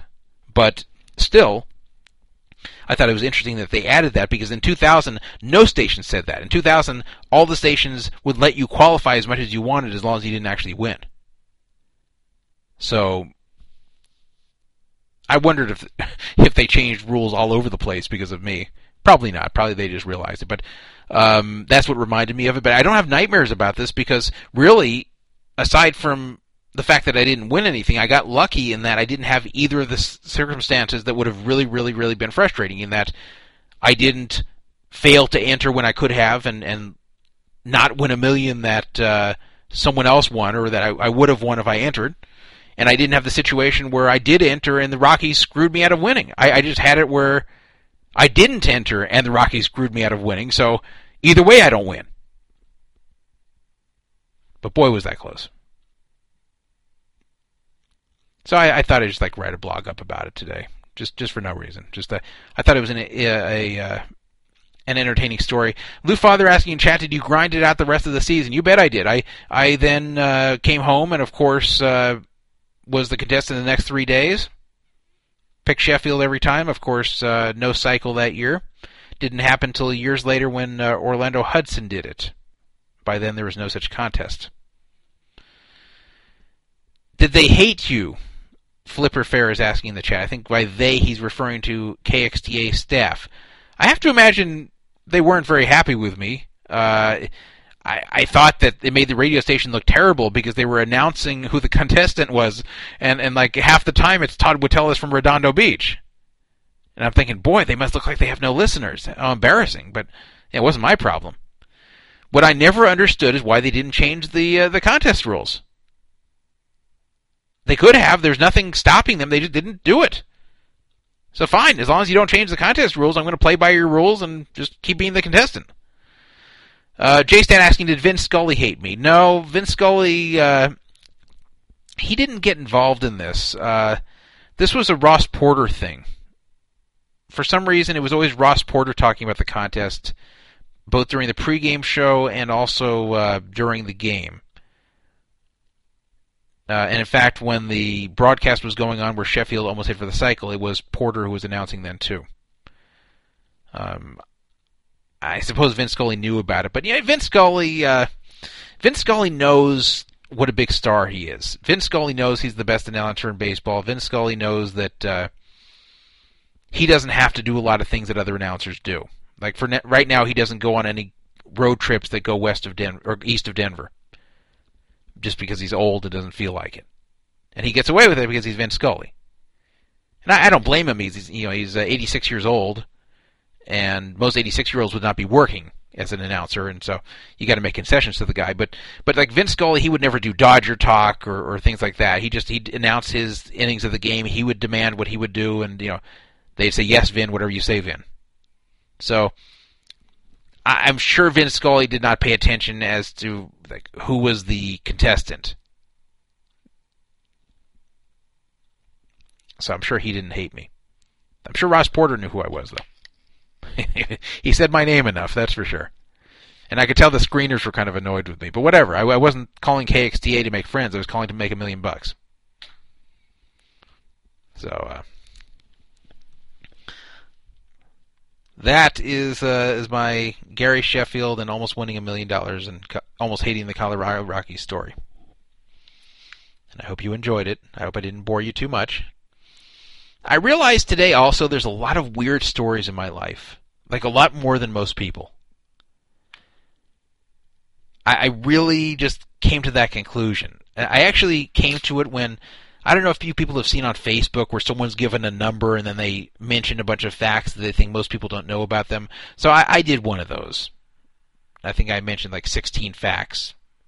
A lot of them you know about me from just talking on the show about things, but by listing all these different facts, a lot of weird things like this that have happened in my life, I just wow, wow I have a lot of these just kind of odd things that have occurred in my lifetime that really most other people just don't have this many stories. I mean, even the very very first story of my life was unusual in that there was a 95% chance or more I was going to be a miscarriage. I've talked about that before that in, in 1971 my my mom who had had a previous miscarriage right before me did not have any children yet and she lost a ton of blood. Ton of blood. About equivalent to what she lost with the child that actually she lost. And with the amount of blood that was lost, the doctor said, and it was actually confirmed. I actually checked with a doctor uh, today just to make sure it wasn't a quack 40 years ago. But the doctor said that this is almost a certainty that the baby was gone. Like a 95% or more chance that the baby was either dead or would be dead soon. But the bleeding miraculously stopped, and I survived. That was me. And I was born healthy.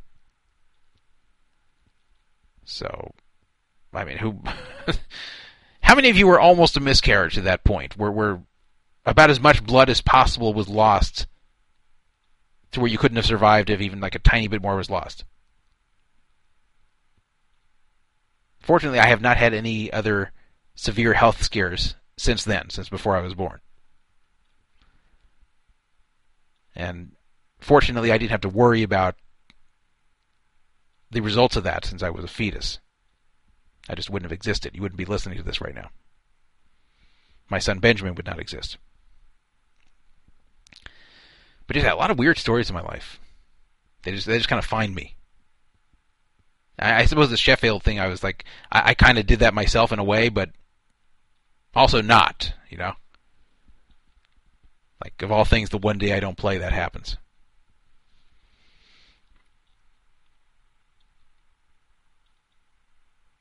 Someone saying in chat, thank God you survived, or this would be the Team MLK fraud alert show.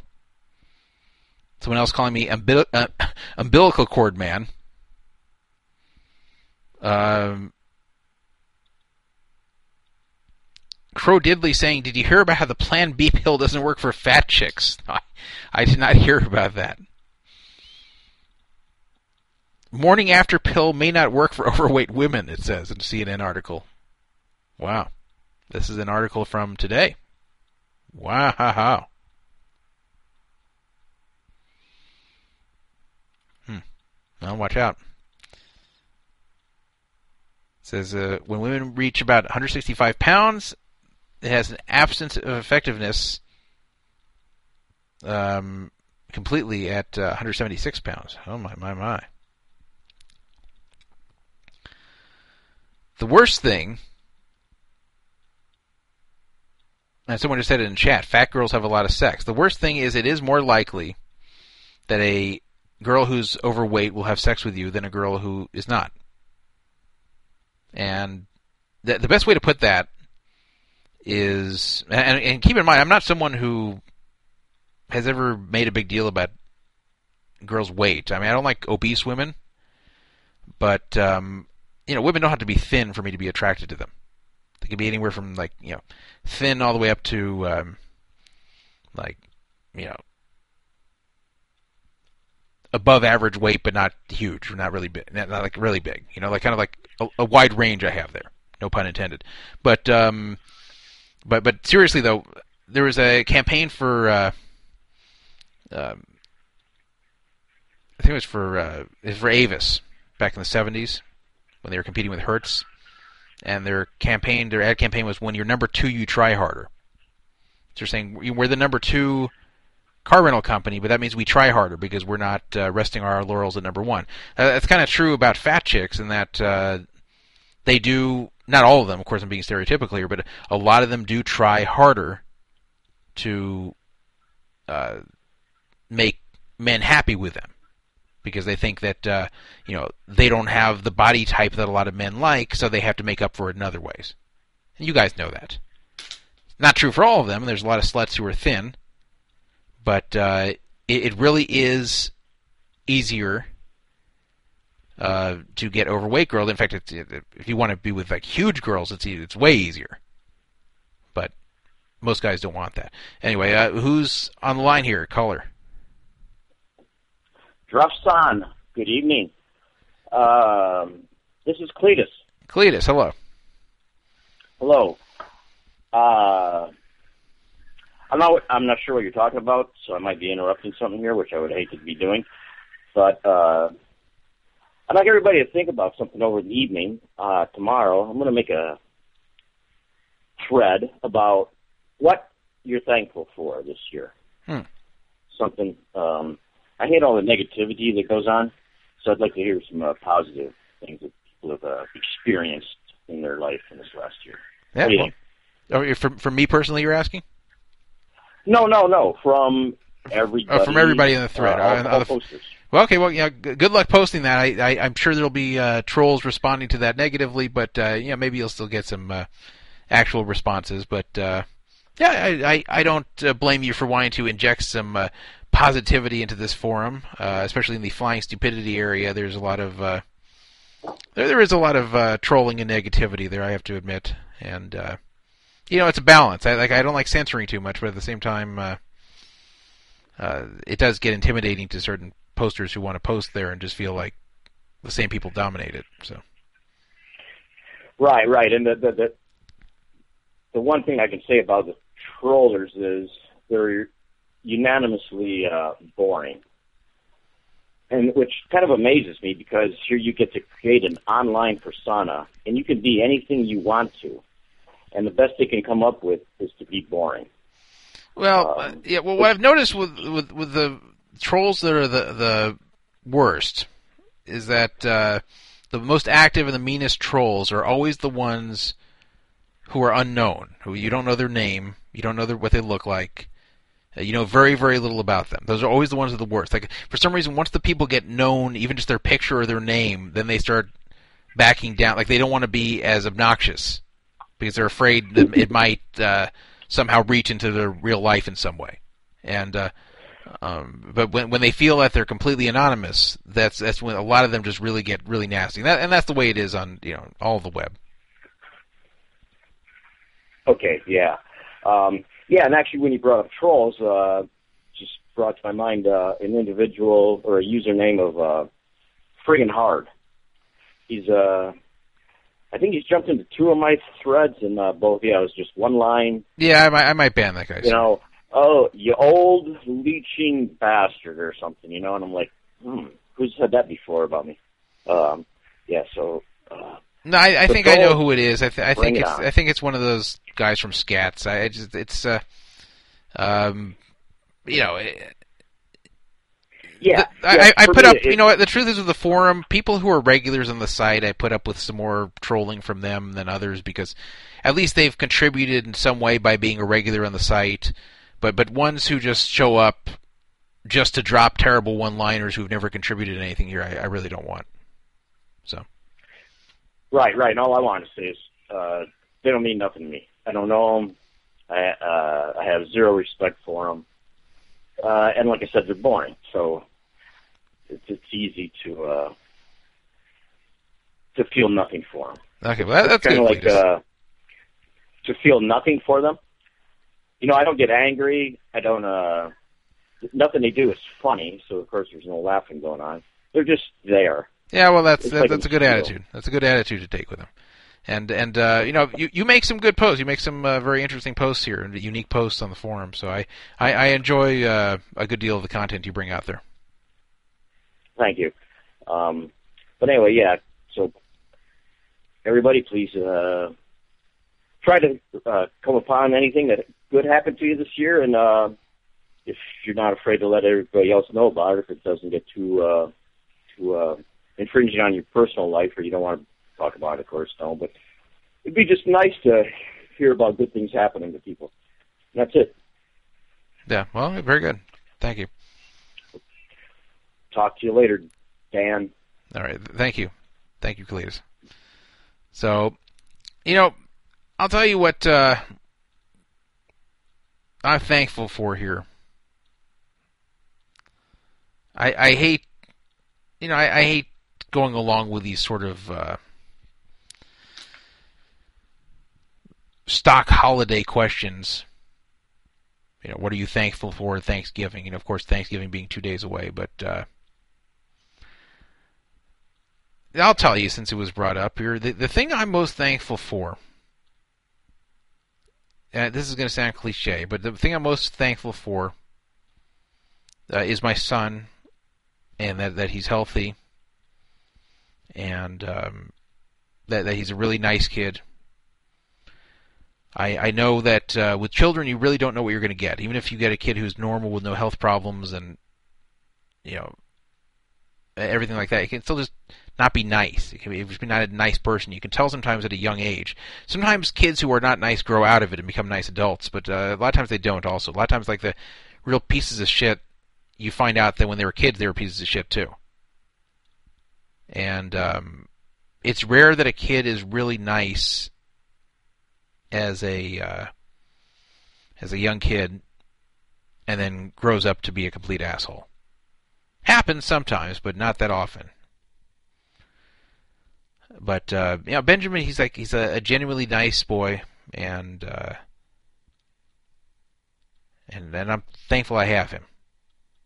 I'm thankful that everything fell the way it did. To uh, I mean, even the story of, of his mother that I'm with, that's even that's kind of a weird story. But us pretending to be dating to make someone else jealous that we both didn't like in, in 1993. Then right after that, not seeing each other for 16 years and never actually had really dated or done anything together, and then got together in real life 16 years later through Facebook and uh, and then had a child. Like, how many people who reconnected on Facebook had a fake relationship in the past? Not a real one, but a fake one. I mean, a lot of people have reconnected on Facebook. Over that's not unusual, but reconnected, but without any kind of romantic connection, but a fake romantic connection that then turned into a real one. So, uh, I'm also thankful for uh, the fact that I did not get myself into the situations like like this uh, T. Domsky guy did. That um, I, I had the strength and responsibility to hold on to what I made in poker. And uh, there's a lot of things I look back and regret. Why didn't I get into the affiliate stuff more? Why didn't I write books or do training videos? Why didn't I play on more sites that were kind of off the beaten path that I knew about but I didn't want to bother with. Like there's a lot of stuff I regret, but like like I, I'm thankful at least that I got what I did out of poker, even if I never make another dime from it. And uh, Fort Dragon says in the chat, I'm thankful that I've got this oil lamp that I only had a day of oil, but it's like day six and it's still going strong. It's true. It's uh, Thanksgiving, same day as Hanukkah this year. That's really weird. And uh, I guess the last thing I'm thankful for is I'm still breathing. Uh, a lot of people I went to school with, I mean, I wouldn't say a whole lot, but a, a number of people I went to school with are dead now. Some died at their own hand, you know, some killed themselves, but some of them just died abruptly from heart conditions they didn't know they had, or other other things. Uh, you know, I'm I'm uh, I'm, I'm happy that uh, I have not been hit by any of that so far, and uh, I'm at an age now where I'm not old yet, but I'm at an age where it's realistic that health problems can start to occur. Now I could go another 40 years or 50 years if I'm lucky and, and have no health problems. But uh, for a lot of people, it's it's they're already seeing the beginning of the end at this point. And I, I don't have any of that. I'm I'm I'm still healthy. So that's really the most important thing. Uh, no matter how much money you have, no matter what else you have, if your if your health is crap, then uh, everything else doesn't matter.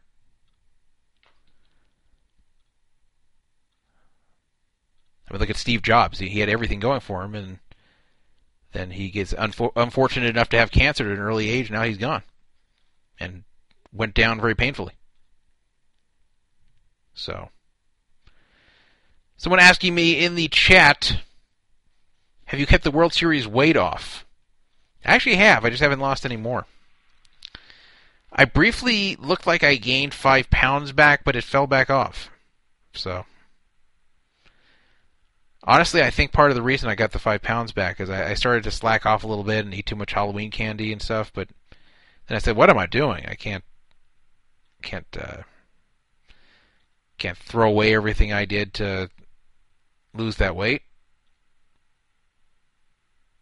So, yeah. Anyway, those, those are some of the things I'm thankful for. I'm also thankful that my parents are still alive. That uh, a lot of people my age can't say that. In fact, even my parents at my age could not say that. And uh, yeah, they're they're not that old considering my age, so that's good. But um, yeah, I think about Benjamin and I'm going to be damn old when he's my age. When Benjamin is the age I am right now today, I will be 80. If I'm still alive. So, that, that's the one thing that sucks about having kids when you're older, is that you won't be there for them as long. They'll lose their parents earlier unless you happen to run well and live really long and then of course there's the increased chance that you'll die really young, and uh, you know they'll still be kids when you're dead. So, really hope that doesn't happen. Anyway, don't want to put too much cheesy Thanksgiving stuff in this. Truthfully, I think this show should have ended about 45 minutes ago. But you know, the show can drag. It's the end. Who cares?